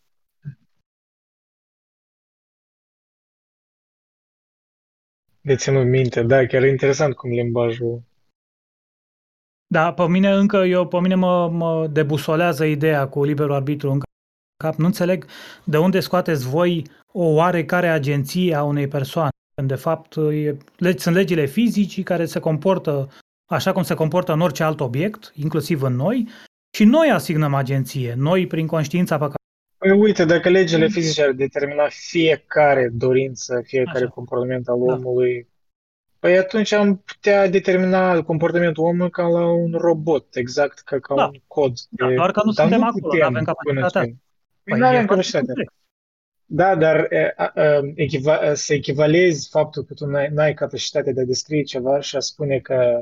Adică tu ți-asumi foarte mult, înțelegi? Nu spun că nu Poate ar fi posibil în viitor, dar e o asumare prea mare că ai putea face asta. Păi știu, știi? dar, dar faptul că nu poți, faptul că nu știi tu cum funcționează, cum cur, curge curentul electric la mine în cap, nu-mi dă mie puterea magică de a avea libertate. Adică lipsa ta de știință Păi, înseamnă că asta automat e- că eu deodată capăt liber arbitru. Asta e chestia. Eu nu o văd ca o putere magică. Liber arbitru, în viziunea mea, e o, o agenție care e oricum determinată de dorințele tale, dar dorințele tale sunt și determinate de acțiuni. Ei, e un ciclu care nu e clar unde e cauza-efect. Adică e clar uneori, uneori nu e așa de clar. Păi eu zic Și că e clar că legile Uneori ești mai fizică- determinat în dependență de împrejurimea ta. Uneori nu ești atât de determinat. Eu Dar zic pe că general, adică ai dacă tu se spune impresia că general, nu ești da, determinat. ești determinat, dar nu un hard determinist în sensul Eu că- zic că ai tu impresia că nu ești determinat și asignezi agenție creierul tău ca să-și explice de ce ți-ai ridicat tu mâna dreaptă. O să zic că mi-am ridicat mâna dreaptă deoarece am ales eu să apare Mă rog, genul ăsta de asta gând la e- tine în minte. Asta e dezbatere lungă, dar poate ar trebui mai mult să știți asta. Dar, Pentru nu, că în nu sens văd că care e alternativa. Adică asta încerc să zic. Păi, Care ar fi alternativa? nu e ca și cum eu am inventat asta. Era, există mulți con- compatibiliști de-a lungul istoriei și deci e o teorie întreagă dezvoltată, nu e ca și cum am inventat-o. Mă rog, nu-mi pare cea mai irațională. Da, sunt și acolo niște asta zic, asumări, unde- dar unde orice, răsare orice acea chestie agenție? cu liber arbitru are asumări, știi? Unde răsare Poate, în acea- genere, ter- termenul ăsta de liber arbitru e eronat, dar deja dacă l-am ales, știi cum. Nu, eu vreau să adaug în plus uh, și uh, aici eu sunt mai mult determinist decât... Uh, deci, e- problema cu liber arbitru este că o foarte, foarte mare parte din istoria noastră noi am evoluat cu simțământul liberului arbitru dat de religii și de... me- Dar pentru nu că- doar de religii. Eu cred că chiar și mai înainte de religii. E, e felul în care noi suntem. Deci, re- mă rog, eu cred că religiile oricum au fost mai apoi ca un apropo creat de oameni. Anume din, din cauza tendinței astea de a, da, cum spui, de a avea o, parcă o percepție a liberului arbitru. Sunt de acord, dar uh, totuși uh, religiile sunt printre cele mai vechi, cele mai străvechi uh, uh, forme de cogniție, să zicem, de cognosis. De mitologie, uh, da. vers- Și totuși, uh, astăzi, cu toate că noi în spațiu vestic suntem deja mai scientiști, adică suntem mai, de fapt, scientismul pentru unii uh, înseamnă dogmatism științific, scientismul. Da, hai să ne gândim, să ne referim la scientism în sensul de, pur și simplu, ch- despre știință și chestii. Uh, Deci, foarte mulți oameni din... O, acum am văzut, m-am uitat la demografia dacă sper că n-am greșit cuvântul și să mai pocesc cuvinte din când în când, cu toate că știu să vorbesc ok- foarte bine gramatical, dar mai pocesc cuvinte. Uh, Deci, Și mă lasă cum e. știu că acum o- un secol, cam așa, eram 2-3 miliarde de oameni, populația globală. Acum suntem aproape 8 miliarde de oameni. Deci, Da. dintre aceștia, am, am, am și, e și o chestie că după ce Hitler s-a sinucis, adică după ce s-a încheiat și războiul, mă rog, războiul a avut repercursiuni mai ample, uh, lumea a început să nască. Știi? După ce... Da, baby boomers și așa mai departe. Da, da, natalitatea s- a sporit imens, pur și simplu. Da, după ce a fost războiul. Și oricum, printre, dacă vă uitați, dacă căutați și de partea cealaltă, știi, adică a, când ne referim la metafizicieni, știi, și metafizicienii de astăzi, știi, adică panteiști, uh, penenteiști, uh, teiști sau altfel de metafizicieni, ce, uh, spiritualiști, uh, supranaturaliști, ce fel de concepții, la, fel, la ce fel de concepții mai aderă ei. Uh, în, și în spațiul întreagă și acolo sunt oameni în Africa și tot felul de oameni de pe aici, de, uh, sunt maj- foarte mulți și astăzi metafizicieni în sensul de liber arbitru, care cred în liber arbitru, mulți oameni religioși azi. Dar de tot felul de religii, de exemplu Bahai sau tot felul de chestii de religii din acestea. Deci, uh, liberul arbitru e o chestiune relevantă pentru mulți. Pentru foarte mulți. Și astăzi. Da. Nu înseamnă că pentru, Da, da, dar- pentru noi nu, dar, pot- dar pentru mulți alți oameni e ceva foarte relevant liberul arbitru. Relevant, eu cred că și la fiecare sunt niște distincții de...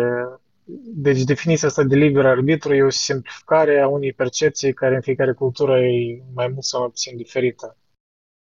Adică, nu știu, eu privind la greci, cum ei discută despre zeilor, despre chiar la stoici, mai târziu, uh, eu îi văd chiar ca un fel de compatibiliști. Deci ei înțelegeau că până la urmă zei determinau, deci hai să spunem, legile fizice ale Universului determinau realitatea, dar ei aveau o anumită libertate, dar limitată. Deci nu, nu ca și cum, da, nu există ceva, deci din definiție nu există liber arbitru, din definiția asta, că e liber total, dar iar e, e o problemă și de limbaj, e și așa, e, e, e greu de săpat în tot asta, pentru că chiar e o problemă de limbaj. Dar... Aș, corect, și oricum sunt mulți, uh, da, și astăzi sunt oameni religioși mulți și prin asta eu înțeleg următorul lucru. Liberul arbitru are mare legătură cu esatologia, cu studiul a ceea ce se întreabă lumea care urma după moarte. Știi? Deci uh-huh. liberul arbitru are foarte, foarte mare legătură, din câte am observat eu până acum, din câte am remarcat, să nu zic observat. Uh, da, chiar istoria biblică cu, mă rog, alungarea din grădina din Eden a fost bazată pe o decizie liberă, într-un fel. De acolo chiar a fost, mă rog, Eva parcă a fost uh, convinsă de șarpe, da? Adică tot parcă n-a fost un liber arbitru pur, tot a fost condiționat de anumită manipulare a environmentului, cum s-ar spune. Adică uh-huh. și în istoria biblică nu e un liber arbitru așa pur, cum ne gândim. E, e, e ceva tragic în asta, știi?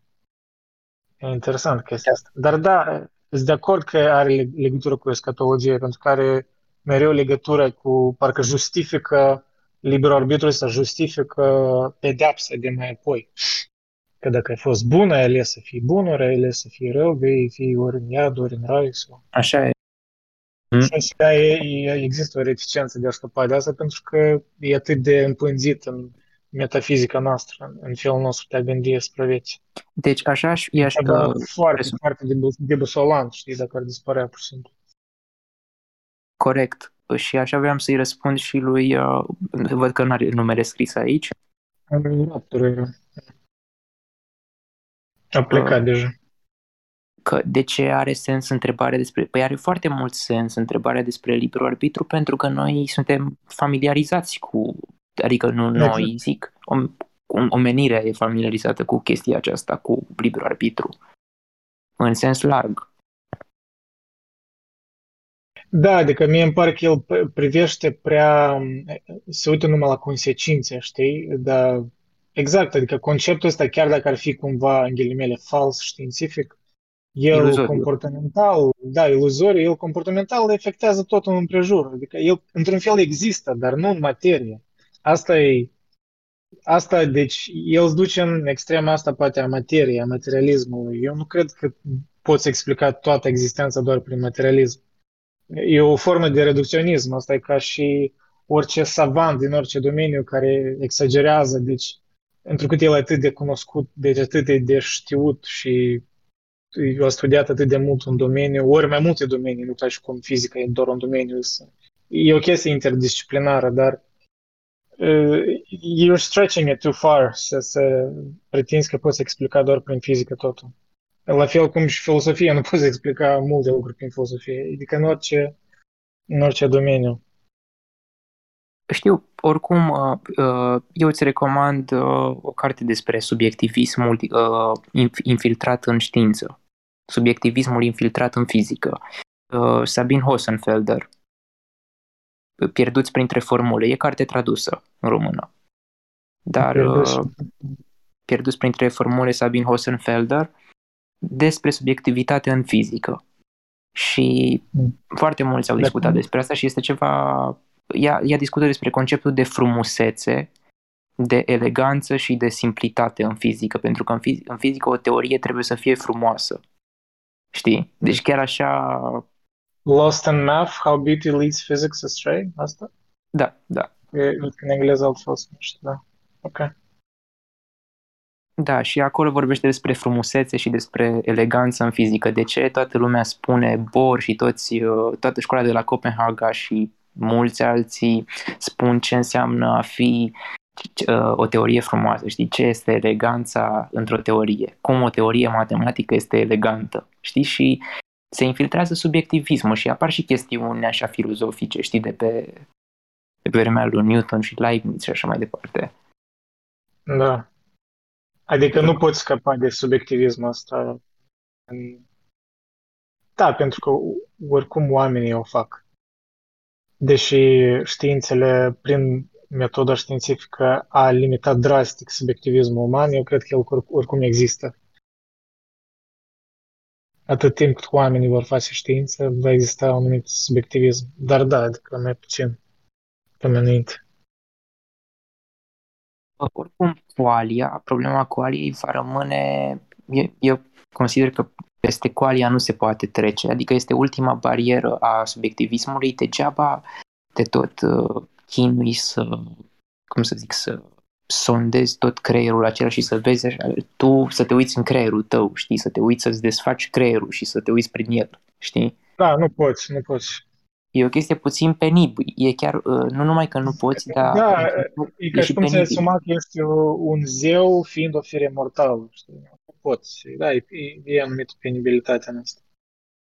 Da, și încă o chestie foarte interesantă este următorul lucru, că neuroștiința, neuroștiințele și neurologia uh, trăiește falsa impresie că a descoperit creierul. Da, uh, în sensul că da, cu siguranță l-a descoperit semantic.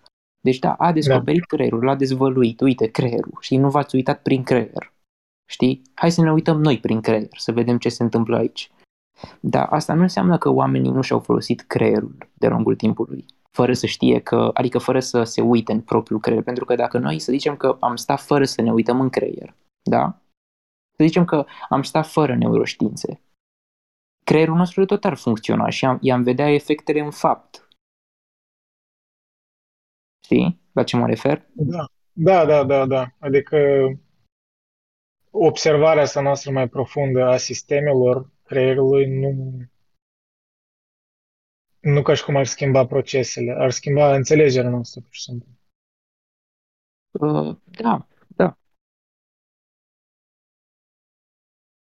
Adică ne, mi se pare puțin de tot penibil uh, cum se uită oamenii așa la creier, se uită tot cu problema aceea uh, veche, filozofică de băi, am găsit ceva pe aici care să fie pentru determinism, pentru liber arbitru, pentru... E ceva care se desprinde de creier după moarte. Adică e ceva, vreo, vreun fel de chestie de prin epifiză, de prin... care se desprinde așa de creier după moarte. Știi? Da, ca și cum ar exista vreo materie, o, vreo substanță care ar fi creat, care ar fi punctul inițial. Ne putem imagina că ceva poate exista în sine. Da. Dar da. am observat asta cu neuroștiință, că deci mă fascinează foarte mult, dar e probabil, ce puțin în ultimele decenii, e știința care își asume foarte multe chestii, pentru că chiar a, a, a avut salturi imense comparativ cu alte științe. Și înțeleg de unde vine tendința asta de a crede că ei sunt mai alături de a explica ceva. Și poate sunt pe anumite aspecte, dar, nu știu, unii savanți pleacă prea departe, adică pleacă în asumări. De, dar admite că sunt niște asumări, aș, aș fi ok cu asta, dar problem, am, am probleme atunci când ei devin prea aroganți și Uh, folosesc retorică pentru a pretinde că știința, neuroștiința, adică a ajuns în, la niște concluzii la care de fapt încă n-a ajuns. Uh, am observat că din, de, de pe canalul de YouTube că ești uh, mai axat pe filozofie totuși decât pe știință sau dacă nu pe filozofia științei. Mm, da, probabil, depinde în ce fază. Doi ani în urmă eram o leacă diferit, adică un an în urmă sau pe literatură. Mă rog, astea sunt chestii total separate, adică, deși au conexiuni, le văd... Îs oricum o minte, mă rog, îs la o punte, cred că, de, de, de științe și filosofie, dar îmi place să studiez științele, le sunt extrem de valoroase, dar cred că au o limită lor ca și filosofia are limita sa. Nu, nu-mi place, Corect. pur și simplu, tendința asta de a... Observ asta și la uh, biologii evoluționiști, de exemplu. Mie îmi place biologia evoluționară, dar observ o tendință de a, a lor de a vrea să explice totul pentru biologia evoluționară, știi? E un reducționism. Asta nu- poți să-l numești chiar uh, dogmatism științific. Da, e un anumit dogmatism științific, da, există așa ceva. Asta se num- numește de unii scientism. Da, înțeleg, da. Și da, poate termenul ăsta însemna ceva diferit în trecut, dar mă rog. E, da, e o anumită... Orice sistem de gândire care pretinde a explica totul îmi pare suspect. Și mie la fel. Da. Și orice, chiar orice, chiar nu știu vreun sistem care ar putea explica totul. Și m-aș, m-aș, da, aș, aș fi foarte sceptic față de, de așa propunere. Deci, de realitatea e prea complexă pentru a fi explicată, aclaparată doar de un domeniu.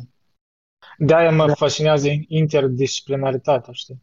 De-aia văd valoare, am mai vorbit de asta în sens de relevanță filosofiei, ea va continua cumva să spun, ea niciodată nu va dispărea pentru că e o chestie tare vagă și are de face cu a pune întrebări, dar dacă să ne gândim în sens așa de disciplină, ar rămâne mai relevantă dacă ar, ar fi mai puțin uh, arogantă, cumva, adică ar, ar, ar deveni poate mai utilitară într-un anumit sens în care, știi, ar, ar admite valoarea interdisciplinarității, adică dacă ar, ai combina filosofie, de exemplu, cu neuroștiință, Cu- Neurofilozofie. Da, neurofilozofie, da, e, e fascinant. Mă fascinează anume. Și suntem într-o lume în care se apreciază să tot mai mult, deci, interdisciplinele. Și mie și pe mine mă interesează transdisciplinaritatea în colaborativ între științe. Și pentru asta mi se pare că ar trebui făcut tot un fel de copac cartezian al științelor, doar că unul care să fie uh, fezabil. Acela nu prea era. Uh, eu văd științele în felul următor. Unele științe sunt printre, printre care uh, două mă preocupă și bine de mai mult timp și mă pricep în ele, sunt uh, avansez pe zi ce trece în ele și acestea sunt statistica și logica, adică logica și statistica, logica în principal și statistica în secundar. Uh, și logica, statistica, informatica și matematica, eu le plasez în aceeași uh, categorie, adică mi se pare că acestea patru, deci uh, mate, logică, uh, statistică și și ce mai ziceam? Uh, Informatica. și informatică, da. Acestea patru, mai spunem una care parcă are așa legătură una cu cealaltă, adică acestea sunt așa la un nivel foarte înalt de abstractizare, adică simboluri abstracte, indici uh, și, to- uh, și tot felul. Știi, știi la ce mă refer intuitiv deja? Da, e ceva total rațion, raționalist, deci nu are legătură cu dovezi empirice numai decât. Uh, ba, are cât de multe ori, doar că Da, au un specific aparte. da, da. și se îndreaptă acolo, e ok să te îndrepți către un singur răspuns, mai mulți oameni, o echipă de uh, statisticieni să se îndrepte către un singur rezultat, adică acolo folosești limbaje universale, nu folosești uh, care, neambigue. Deci dezambiguizezi, dezambiguizezi uh, comunicarea printr-un limbaj uh, universal. Deci oricine, și un indian, și un, dacă este logician sau dacă este um, uh, matematician sau informatician, Sau el coder. comunică, Da. îl comunică toți în același limbaj și acolo se îndreaptă toți către aceleași răspunsuri. Trebuie să, deci o axiomă, dacă este dată, axioma trebuie să fie aceeași pentru toți. Deci nu se poate altcumva. Uh, trebuie să ajungem toți la același rezultat. Și nu e un singur rezultat, sunt multe rezultate, dar pentru fiecare rezultat în parte trebuie să ajungem toți la același. Da, căci altfel acel domeniu n-ar avea sens să existe dacă are ca scop o anumită, da, universalizare, deci să ajungi la concluzii certe. Da?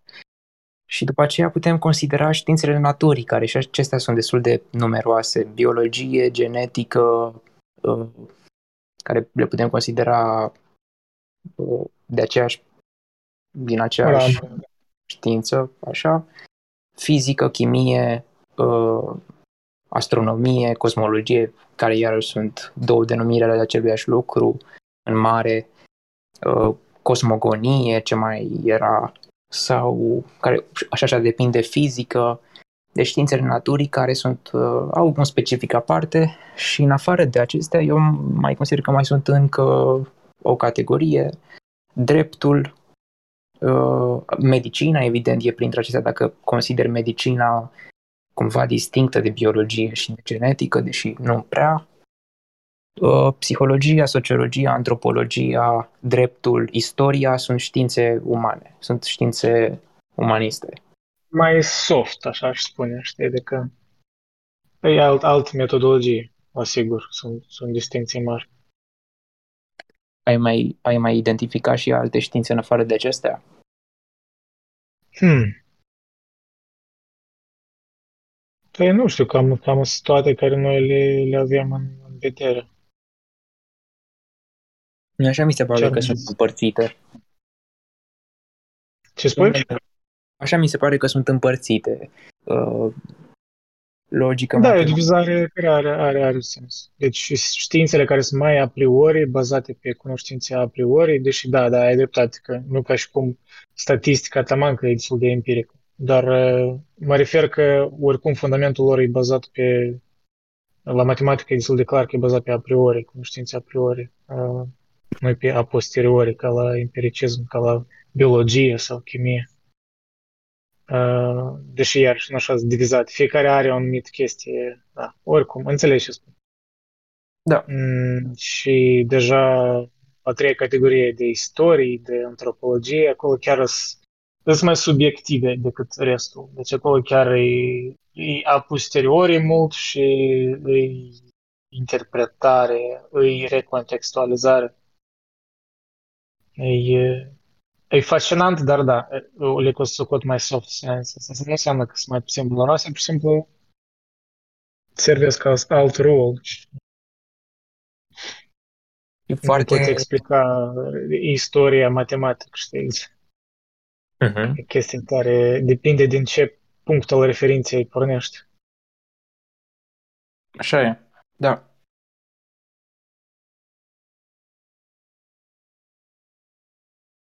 Da, fascinant. Logica și... Logica a avut un start, mai spuneam în uh, asta de filozofie, vă spuneam, mă, era o prezentare, mă prezentam și eu acolo cu ceva, cu ce îmi place mie. Da, țin minte că tu erai mai mult cu logica, cu matematica, parmi Uh, nu matematică, uh, matematică avansată, ci fundamentele matematicii, ca- cu asta, se- asta presupune logica matematică, fundamentele matematicii. Mhm. Deci, uh, care este foarte plătită cu filozofia analitică. Mie mi se pare singura filozofie de viitor. Filozofia analitică care va avea un viitor uh, liniștit, un parcurs uh, onorabil, filozofia analitică. Filozofia analitică care include și filozofia matematicii. Și Da, filozofia... sunt de acord. Uh, Filosofia analitică, la sigur, e mai relevant acum. Adică și aia, aia soft filosofie, ori aia continentală, e, e mai mult legată de literatură decât... Da, e, sunt distincții. Da, și filozofia continentală e cumva mai donchijotească, Da. adică mai așa, te lupți cu morile de vânt. Nu știu, Deși mă fascinează, oricum.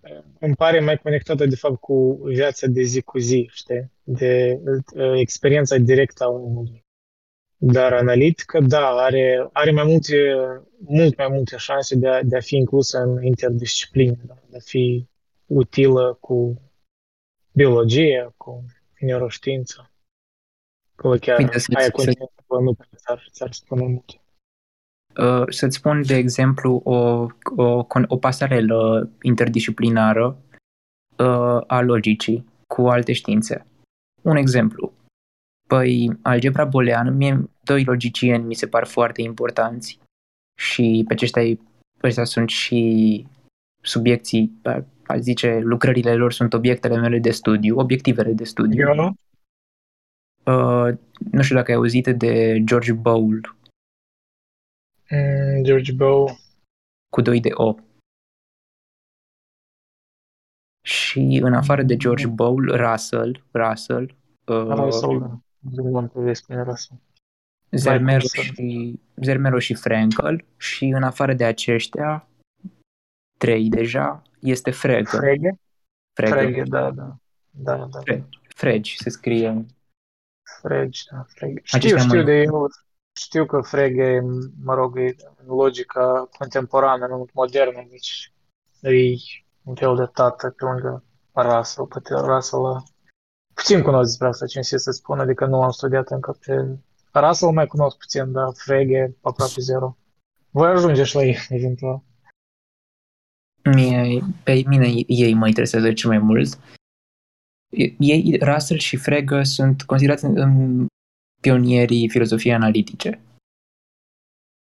Da, poate ei chiar au creat distinția asta între continental, analitic. Dar cum ai defini-o tu analitic? Deci cum tu vezi filosofia analitică? Uh, Eu filozofia analitică o înțeleg ca fiind uh, interdependentă cu logica, matema- cu logica matematică.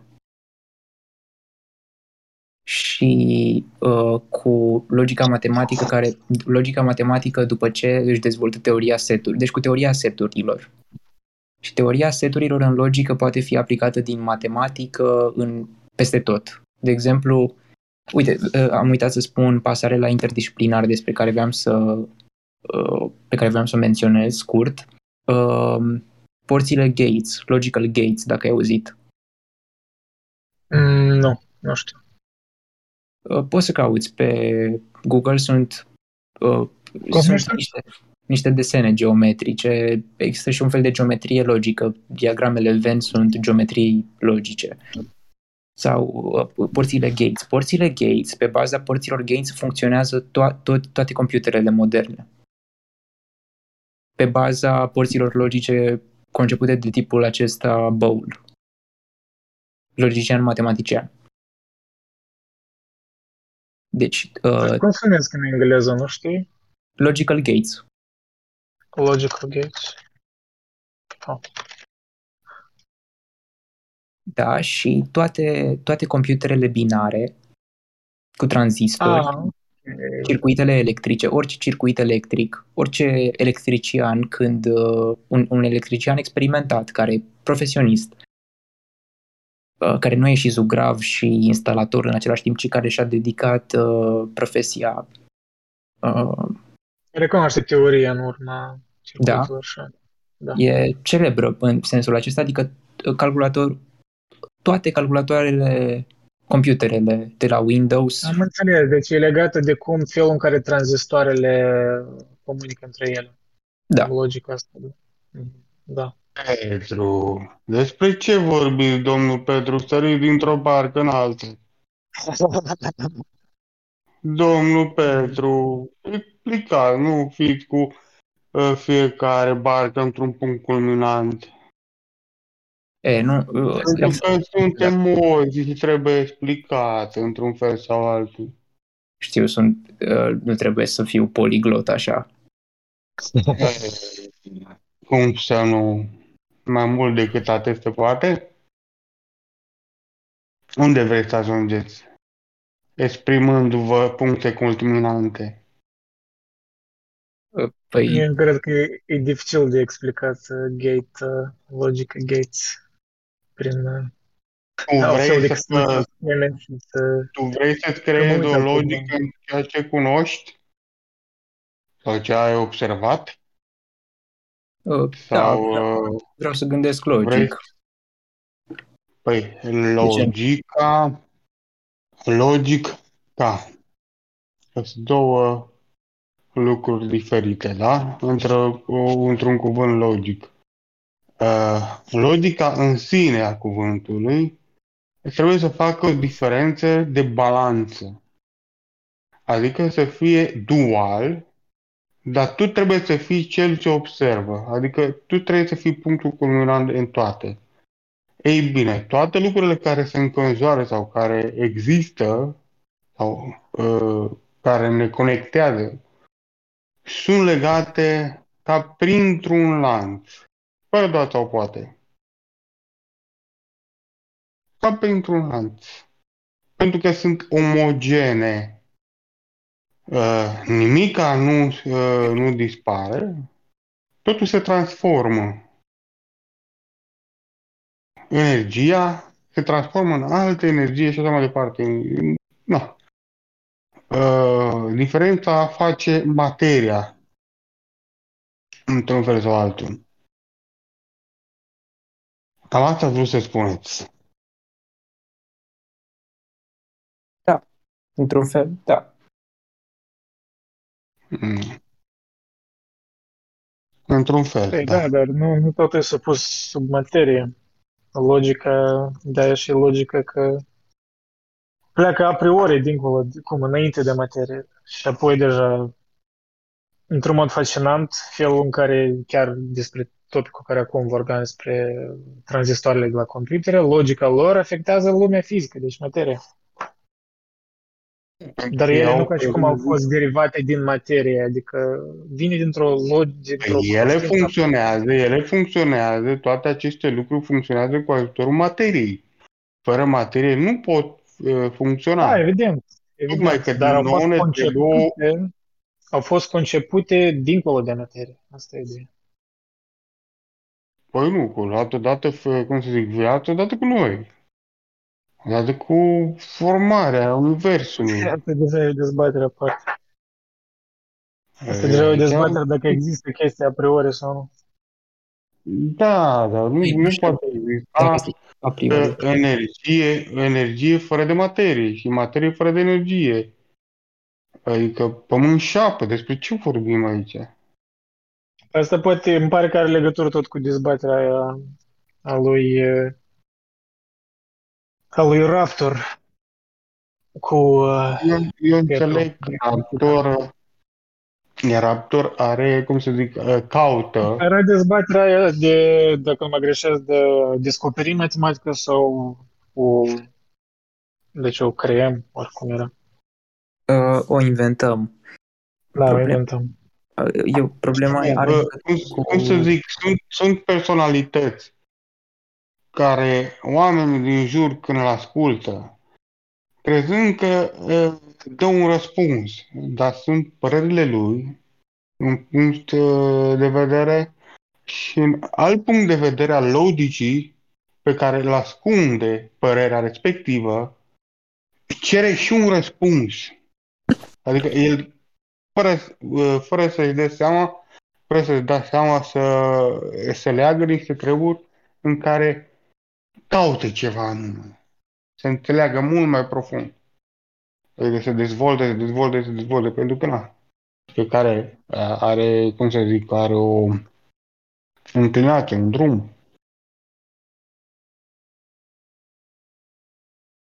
Așa este. Da?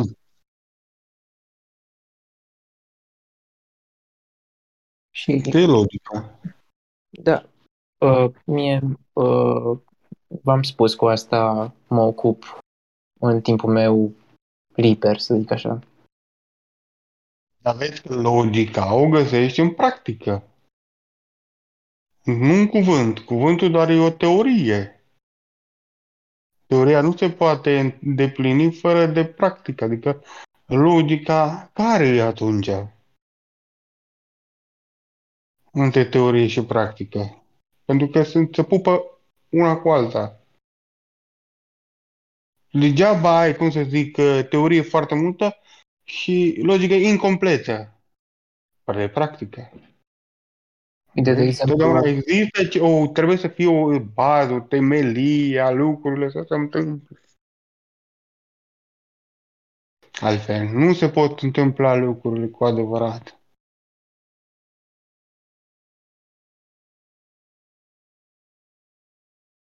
E așa am fost și eu când am fost mic. Nu înțelegeam. Oare de ce? Deci atunci m-am dat seama că uh, uh, lucrurile trebuie să fie înțelese într-un fel anume. Pentru că noi ne folosim de ele. Suntem la un clic distanță de ele. Da. Nu le și practicăm. Înțelegi mai? Eu? Da. Cum e mai clar? Eu cam am pierdut firul, dar ce înseamnă? Care, care e argumentul tău, ce vrei să spui?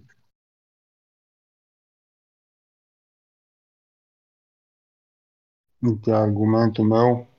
Că logica trebuie să fie practică. Da, orice om când e, argumentul meu pur spus, orice om lasă în urma lui câte o carte. Cartea respectivă te lansează în viitor. Pentru că totuși el are o, cum să zic, o practică. El și-a dedicat toată viața scriindu-și o carte, poate mai multe cărți, uh, s-a lăsat emoțiile lui, adică experiențele lui și cumva tu trebuie să faci o, o, cum să zic, o atestare a credibilității tale ca să ai o logică 100%, pentru că logica uh, neîndeplinită, nu se spun, uh, nu are un procent de 100%. Poate să fie 99% uh, fals și 1% să fie adevăr sau viceversa. În Young, da? Uh, probabilitatea cu patru coarne a unui personaj care poate să apară în viața ta, fără de fără doar să poate. Până nu experimentezi. Răscrucea lui. Filozofică de, de capricii. Pentru că matematica nu poate, uh, cum să zic, poate, fi- nu poate fi înțeleasă în profunzime. De ce? Pe ce e în stânga și în dreapta, ce e în dreapta și în stânga, dar nu se văd una pe alta ce pot, pot fi. Pentru că egalul respectiv face să fie comutativă o problemă, dar nu se văd pur și simplu. Cum ar fi un infinit între ele. Oamenii cred că e un rezultat când se, când se arată într-o parte a problemei. O soluție. De fapt, nu e o soluție, e un alt factor de problemă. Da? Dacă nu, nu, ați, în- nu ați înțeles eh, sau nu ați ajuns să cunoașteți eh, niște informații legate la 369 de Nikola Tesla. Lucruri. Tot n-am înțeles ce legătură are cu ce spuneam noi, adică, nu știu. Vorbeam de ceva mai, Ouă. nu știu, ceva concret, de logică, de tranzistoare, de computer, nu știu cum ai luat pe erătură idei. Uite, uite, în matematică nu se, nu se știe niciodată sau nu este ia în calcul că 9 reprezintă, mulțimea 9 reprezintă un întreg și de fiecare, de fiecare dată la 9 se resetează întregul. Suntem de întreg. Un întreg de numere. Ce ai de tu prin întreg de numeri? De la 0 până la 9 e un întreg de numere. Fix 10 în cap. Set Pentru că de nu, numere. nu vezi, nu vezi, nu vezi uh, uh, partea de la 0 și 1 și de la 9 și 10, pentru că acolo e pauza când se resetează. Egalul în sine, infinitul al tuturor lucrurilor. Și atunci se resetează pe partea cealaltă. Sau poate continua cu aceeași uh, plus. Uh, aici întâlnim și teoria uh, dreaptă Ok, și... Aici poate fi, adică se resetează până 0 și poate continua într-o măsură sau alta, adică depinde. 0, 1, 1 adică cum uh, merg chipurile și așa mai departe. De aici, e fo- uh, cum să zic, aici e o, cum să zic, o problemă legată de geometrie și de geometrie în spațiu și de e, referitor la în întreguri, a câte nouă. Că poți să ai un întreg pozitiv, poți să ai un întreg negativ, care se resetează. Nu știu dacă ai întâlnit uh, spirala Fibonacci, numărul de aur. Da, știu, știu, cunosc. Chop să-mi spui Da, ce de, de acolo vine, de acolo vine. Pentru că o găsim în tot și în toate în natură, în jurul nostru. Și matematica nu ține cont de ea. Omul de, cum să zic, o profesorul sau om care a inventat vrea să nu înțeleagă și restul lumii, ce se mai ascunde în spatele misterelor pe care trebuie des- descoperite ca să fie o logică mai profundă cu adevărat și cu adevărat. Pe vedere prin nu vrea. Păi are limite în încercări, dar eu cred că omul oricum vrea să Zic, afle. Logica trebuie, cum să zic, logica lucrurilor trebuie să aibă o bază foarte practică și foarte ușor de înțeles. Mm. Depinde de Înțelegi? care logică vorbește. Logica te bază, da, poate e ușor Avem, de înțeles. avem o logică a uh, dagomelor. Da? Uh, care o mare răsturnat de bu- buturga mică. Înțelegi? E una dintre logici. E una mică acolo și, cum să zic, ascunsă într-un fel sau altul. Pârga sau Pitagora iar e a doua. Pentru că nu toate, um, cum să zic, nu toate pensiile sunt uh, de aceeași lungime și de aceeași înclinație. Și mai sunt mai multe în matematică și în uh, construcția geometriei Mhm. euclidiane. De asta nu se vorbește. Oricum despre matematică și despre logică formală, simbolică, uh, adică nu, nici mai, mai bine nici nu se vorbește. Adică nu, chiar nu are sens să vorbim despre asta, că nici nu ne putem exprima când uh, și așa, asta observ și eu în matematică, dacă vrei să vorbești despre matematică, e un efort colosal. Nu, Mm, despre da, matematică Da, putem numai nu, să nu calculăm. ai cum să înțelegi, nu ai cum să înțelegi pentru că nu ești conectat la res- respectivul subiect matematic. Ca să Da, înțelegi dar- logica trebuie să fii cât mai simplist. Adică la un rezultat sau la o formulă simplistă. Foarte simplă. Atunci vei înțelege cu adevărat ce e matematică. Da, dar, mă rog, cum, mai por- poți pornești de la asta, dar oricum mai ajungi în complexități. Eu cred că Nikita ce spune e că domeniul ăsta lui e mai mult performativ, adică tu trebuie, el e, chiar e bazat pe, pe a practica matematică. Într-adevăr, nu prea poți vorbi despre matematică. Că poți, dar n- nu pătrunzi în esența ei. Încep să delirezi când vorbești despre matematică. Da, În- apare un fel de misticism, parcă. Da. Da, adică vorbim numai elucubrăm când vorbim despre matematică așa intuitiv. Știi? Orice vrea să poartă o matrice informațională. Evident că nu.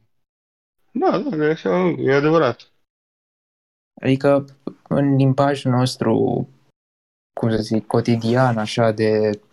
Uh, e greu să vorbești despre matematică și nici nu are sens că nu suntem la o conferință sau la o, la o prelegere aici.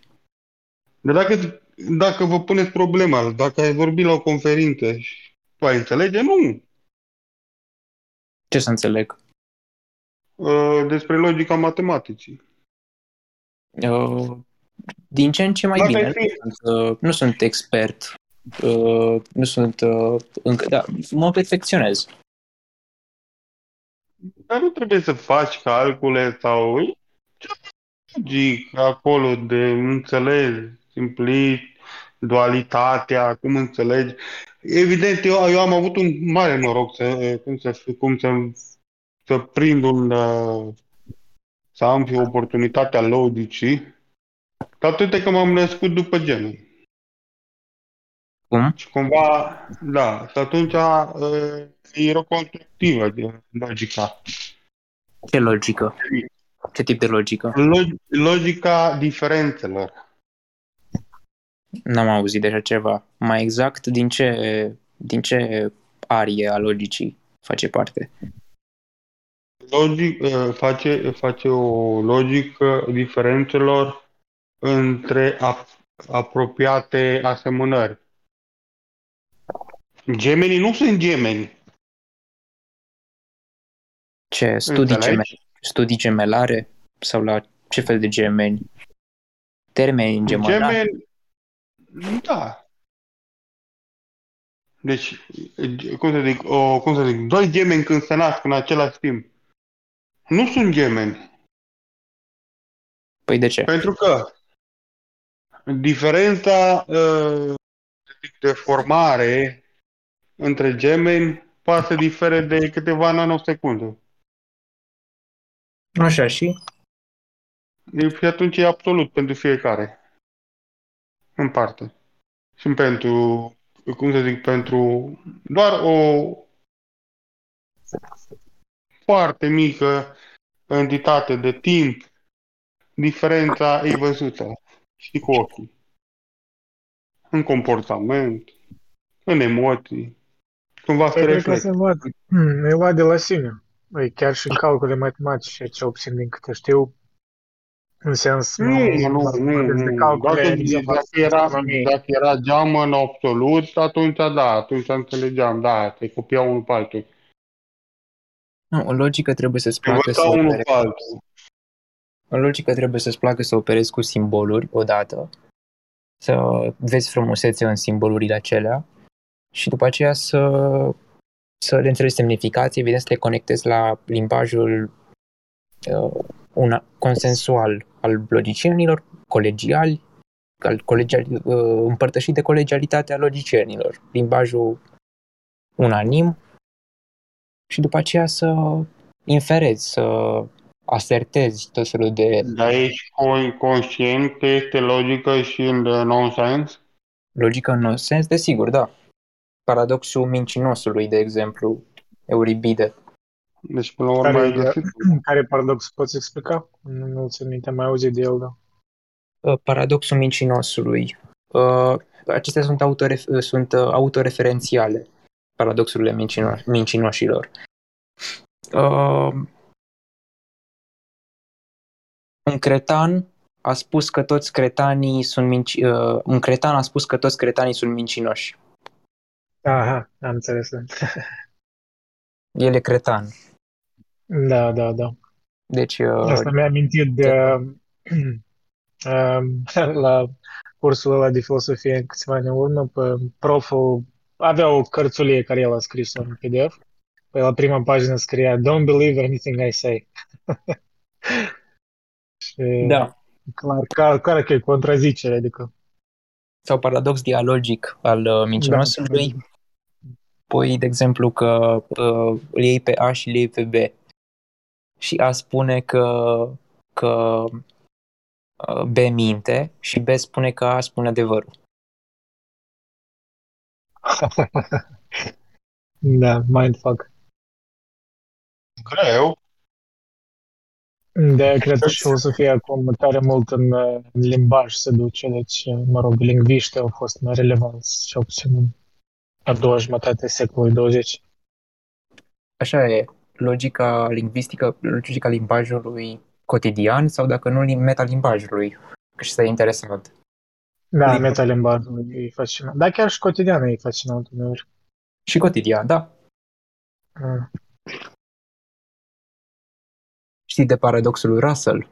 Paradoxul Russell-Zermelo, de fapt, că a fost descoperit întâi de Zermelo și apoi popularizat. De fapt, înțeles mai, mai uh, intuitiv de Russell. Știi, știi cum sună? Nu știu, nu știu.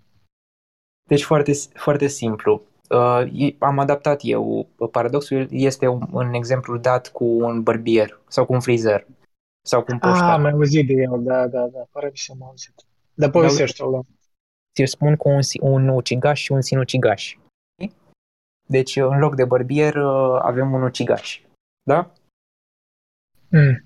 Deci, uh, să zicem că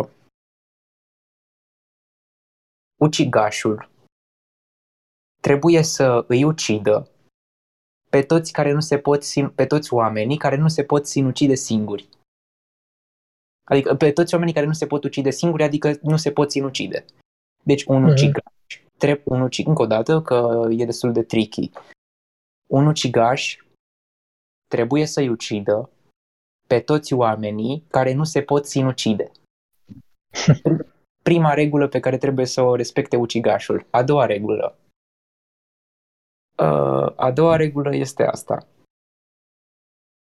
Același ucigaș nu trebuie să ucidă niciun om care se poate sinucide. Și întrebarea, Da, da, da, da. se poate Păi- sinucide ucigașul? Păi nu. Cum să zic? Întrebarea dacă, Dacă se e poate ucigaș. sinucide ucigașul, da. Da, Da. pentru că e Nu, și nu. definiția, de, îți destramă definiția inițială. El nu e ucigaș atunci. Dacă Nu e un simți. joc de cuvinte.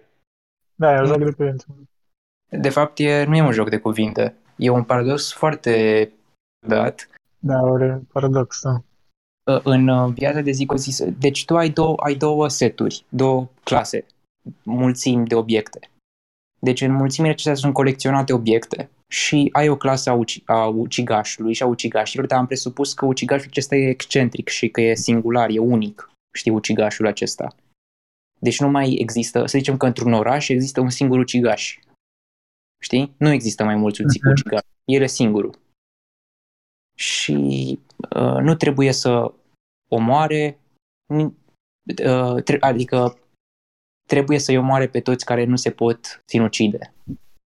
Ucigașul trebuie, să- singurul ucigaș din oraș trebuie să-i ucidă pe toți oamenii care nu se pot sinucide.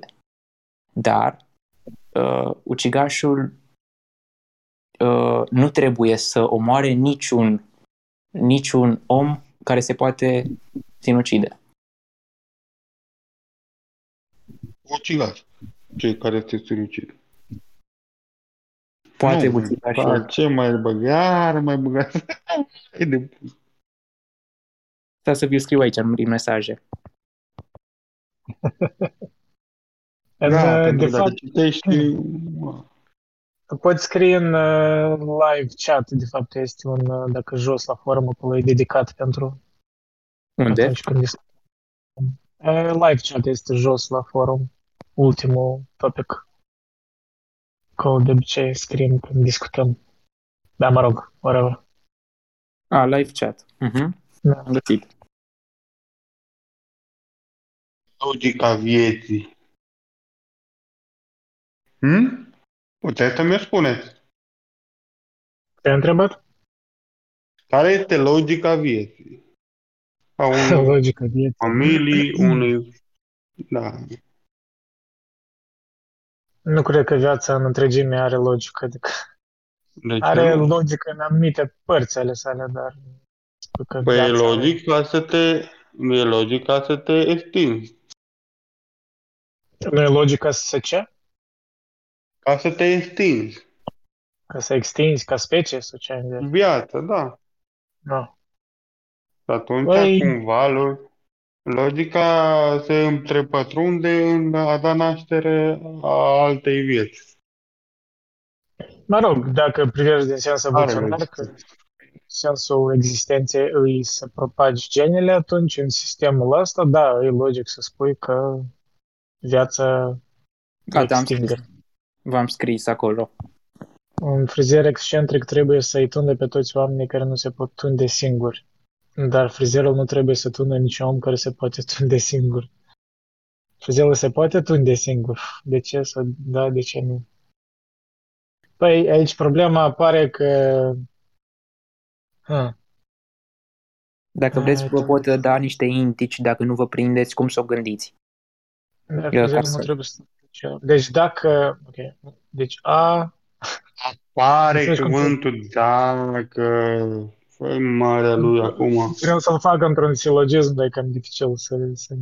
Uh, silogism, Da, nu- uh, n-ar trebui să-l folosești într-un silogism, ar trebui să-l folosești cu antori, dar asta e altă discuție. Dacă și pe parche s-or te întâlni și n-or făcut nimica, na. Hai să, când folosim, lu- cum să zic, o, o logică, nu mai folosim dacă. Uitați cum, uh, a- știți de articole hotărâte și nehotărâte? Da, mă, da.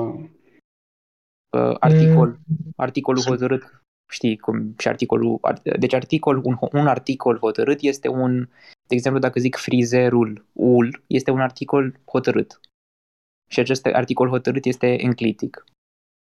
Uh, Mm. Articolul, Dacă tu folosești, dacă tu folosești un, uh, cum să zic, uh, cuvântul dacă și mai folosești un, uh, cum să zic, un cuvânt cu articol nehotărât, frizerul sau un frizer, asta cum spui tu, atunci automat ce vine în fața lui anulează tot după el. Tot. dacă, pu- Ai dacă acolo? încă o dată, n-am reținut. Cu articol hotărât, nehotărât, ne-am amintit de lecțiile de română, da, mi-am amintit acum. Păi asta este cheia răspunsului. Adică e problema de limbaj. De fapt. Adică nu-i... uh, Adică ce, nu-i problema logică, dar problema limbajului? Da? Cum îl exprimi, cum îl folosești ca să înțeleagă. Mhm. Noi, uh, creștinii, suntem uh, dogmatici, într-un fel sau altul. Și avem uh, îndoctrinate în uh, limbajul nostru uh, Cabala.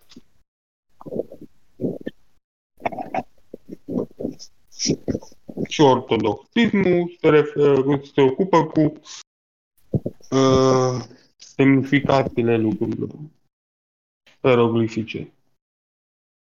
Dacă folosești articolul hotărât și nehotărât, articolele, articolul hotărât enclitic și articolul nehotărât proclitic, uh, reții că frizerul este singurul din oraș sau că ucigașul este singurul din oraș. Ul este un articol hotărât enclitic. Deci ești hotărât și știi la cine te referi, adică uh, cunoști uh, uh, obiectul la care te referi, frizerul. Uh, și îi tunde, trebuie să-i tundă pe toți oamenii. Oamenii, pe toți, pe toți oamenii, acel i de la final este tot un articol hotărât. E un articol hotărât enclitic. Deci ești hotărât și, și pentru articol, și pentru pluralul oamenilor. Uh, dar, ia să vedem ce- unde mai este un articol nehotărât. Unde este? Uite, uh, niciun om. Niciun, niciun om, da, am vrut să spun, da. Nici, sau uh, dacă spui un om sau unii oameni, la sunt articole nehotărâte proclitice. Asta e clar. Și dacă sunt articole Ideea este că aici are o contribuție importantă semnul excentricității. Acel uh, este un semn de exclamare sau un 0 și 1, un, un egal și 1, ca indice mnezic pentru, pentru cuantor, pentru cuantor existențial. Și tre- ideea este că câteodată se folosesc se folosește semnul excentricității pentru a spune că există un, există un singur obiect de acel tip, un singur frizer, știi, sau un singur... Uh, și acest cuantor te ajută să mediezi între cuantorul existențial, care nu este excentric, nu e unic, adică unele obiecte, știi, unele obiecte din set și pentru toți. Dar când spui pentru toți, uh, pentru toți oamenii, tu ai acolo un articol, un articol hotărât. Deci ești hotărât pentru toți. Așa că tu te auto-incluzi în grupul celor toți. Știi? Mm-hmm. E o chestiune da. profundă aceasta. ăsta chiar e, o, chiar, e o, chiar e o dilemă logică interesantă. V-am, Da, mai, am mai auzit o promisiune. Sau vreun canal pe YouTube. Nu mai se minte. Tot de dilemele astea logice. Am auzit de asta de la lui Russell. Fine, băieți. Mi-a fost uh, plăcut să discut cu voi și cu precedenții. Vă dacă vreți mai stați la vorbă, eu voi pleca. și eu o să ies. Ne auzim uh, altă dată. Mi-a părut și mie bine. Da, te te numești Nikita sau Petru? Uh, Nikita, mă. Nikita. Cei ce nu înțeleg, cei ce pur și simplu vor asculta mai apoi, asta nickname-ul tău e Nikita sau Petru. Mi-am pus, Care în uh, genul. pentru că am două prenume și am zis, uh, da, dacă vreți să îmi spuneți Petru, sunt de acord, dar majoritatea Nikita amicilor sună îmi mai zic, special. uh, Îmi zic Nikita. Da. Ok. Bine. Bine, Vă salut. Nikita și domnul uh, Bufniță. Hai, ne mai auzim. Ne auzim. Ce?